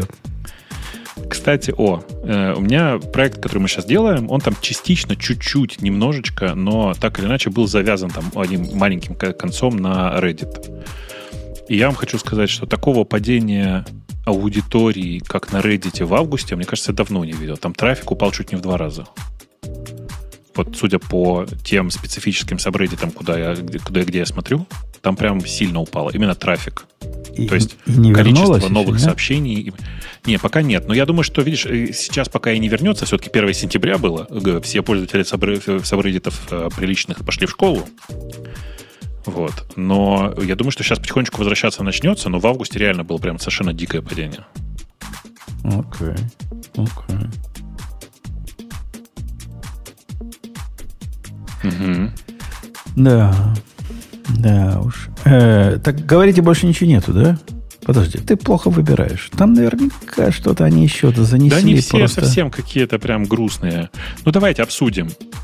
Ну, главный файлообменник мира, э, Skype, отмечает свое 20-летие. Э, я даже не знаю, ну... Э, ты пользуешься скайпом еще? Я... Когда ты последний раз его запускал? Ну, у меня есть для скайпа хорошие и плохие новости. Хорошая новость в том, что он у меня до сих пор находится в таскбаре, прилепленный. Но открывал его последний раз, не знаю, с год назад, наверное. Я поменьше, потому что ходил в подкаст к, к этому чуваку, которого ты запустил, помнишь? Куда, куда я его запустил? Где их еще много. А, помню, да, да. Да. Э, ну вот, а они там до сих пор в скайпе. Ну. Э, и по этой причине, собственно говоря, я запустил скайп. Я, правда, хитрый его запустил в браузере. А. Ну, чтобы приложение не ставить. Ну, правильно. Я так Teams запускаю на конференции, когда хожу. В браузере вперед. Да, да. Так и есть. В общем, конечно, здорово, что это, ну, что Sky был 20 лет назад. Очень жаль, что когда его купили, а окончательно убили э, его пиртупировость. Не, эти, а, мину, эти, совершенно... эти минусы это какой-то флешмоб, потому что минус 4 стоит, это явно скрипт какой-то писал на сообщение про то, что вышла новая Ubiquiti ну, версия, и на мой ответ, что это не новая версия, но новый кандидат рейс на эту версию. Ну, то есть, ну, не может быть такого, что на самого меня... Ладно, я с тобой согласен. Дали. Прямо видно, что это скрипт. Но я, я же не, не, не туда смотрел. Я же просто смотрел, что, к сожалению, ничего особенно интересного нет, реально. Ну, а как Okta, вот этот password, э, password manager новый? Я, кстати, не нашел, где его запускать. Я там даже зарегистрировался специально на Okta Personal. Password менеджера не нашел. Вот того, что у них на картинках рисуется, я не знаю, как это поставить. Я, честно говоря, э, несколько раз в своей жизни попадал с Октой и их продуктами, поэтому пользоваться их персональным продуктом я тоже не горю желанием, честно говоря. Но Окта же те, которые Auf Zero, вот это все, да? Это же да, Okta? Да, Ну, да. Okay. Не, они, они хорошие. Мне в свое время дали безвозмездно лицензию на какой-то open source проект на, на свою штуку, которой я так и не пользовался. Ну, дали. Поэтому я их уважаю. Слушай, у них куча, у них куча продуктов, но реально их отношение к э, разработчику, в смысле, ну, который что-то делает у них с, с их использованием, прям чудовищное, на мой взгляд. Цены, ну, прям конские. Я не знаю ничего про этот самый, про их э, personal часть, но вы видели цены на Off-Zero? Конские, Это, конские у них, да, это просто же жесть какая-то. Я видел. Да. Мы с тобой как-то обсуждали это пару лет назад. А я даже сейчас вот буквально совсем недавно смотрел по работе, там, конечно, да, у них цену не сложишь, как только там начнешь что-то считать.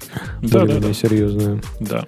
Ну, а Страшно сказать. Слышь, Жень, Жень, в этом, в, в Амазоне цены на Identity провайдера дешевле, чем в Off-Zero. Сильно дешевле. Ну, Как как он же, в принципе, довольно дешевый. Ну да, когнито. Ну, окей. Ну, прям сильно, сильно дешевле.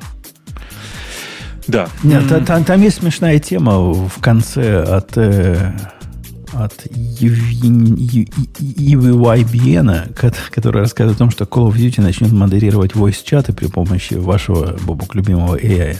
Для того, что, для того чтобы они Мгм. не говорили гадости. Токсмод называется. Да-да. Всяких speech, Да. чтобы не говорили, а то не дай бог, что случится. Представляете, какое там количество будет ложных срабатываний? Ну, просто так бы слова, слова же все сильно похожи друг на друга, особенно при некотором произношении. И, в принципе, я думаю, что будет интересно. Интересно будет Особенно посмотреть. между, между языками, да, особенно будет любопытно. Да, все так. Ну что, на этой оптимистической ноте мы будем вроде темы закрывать и подкаст завершать.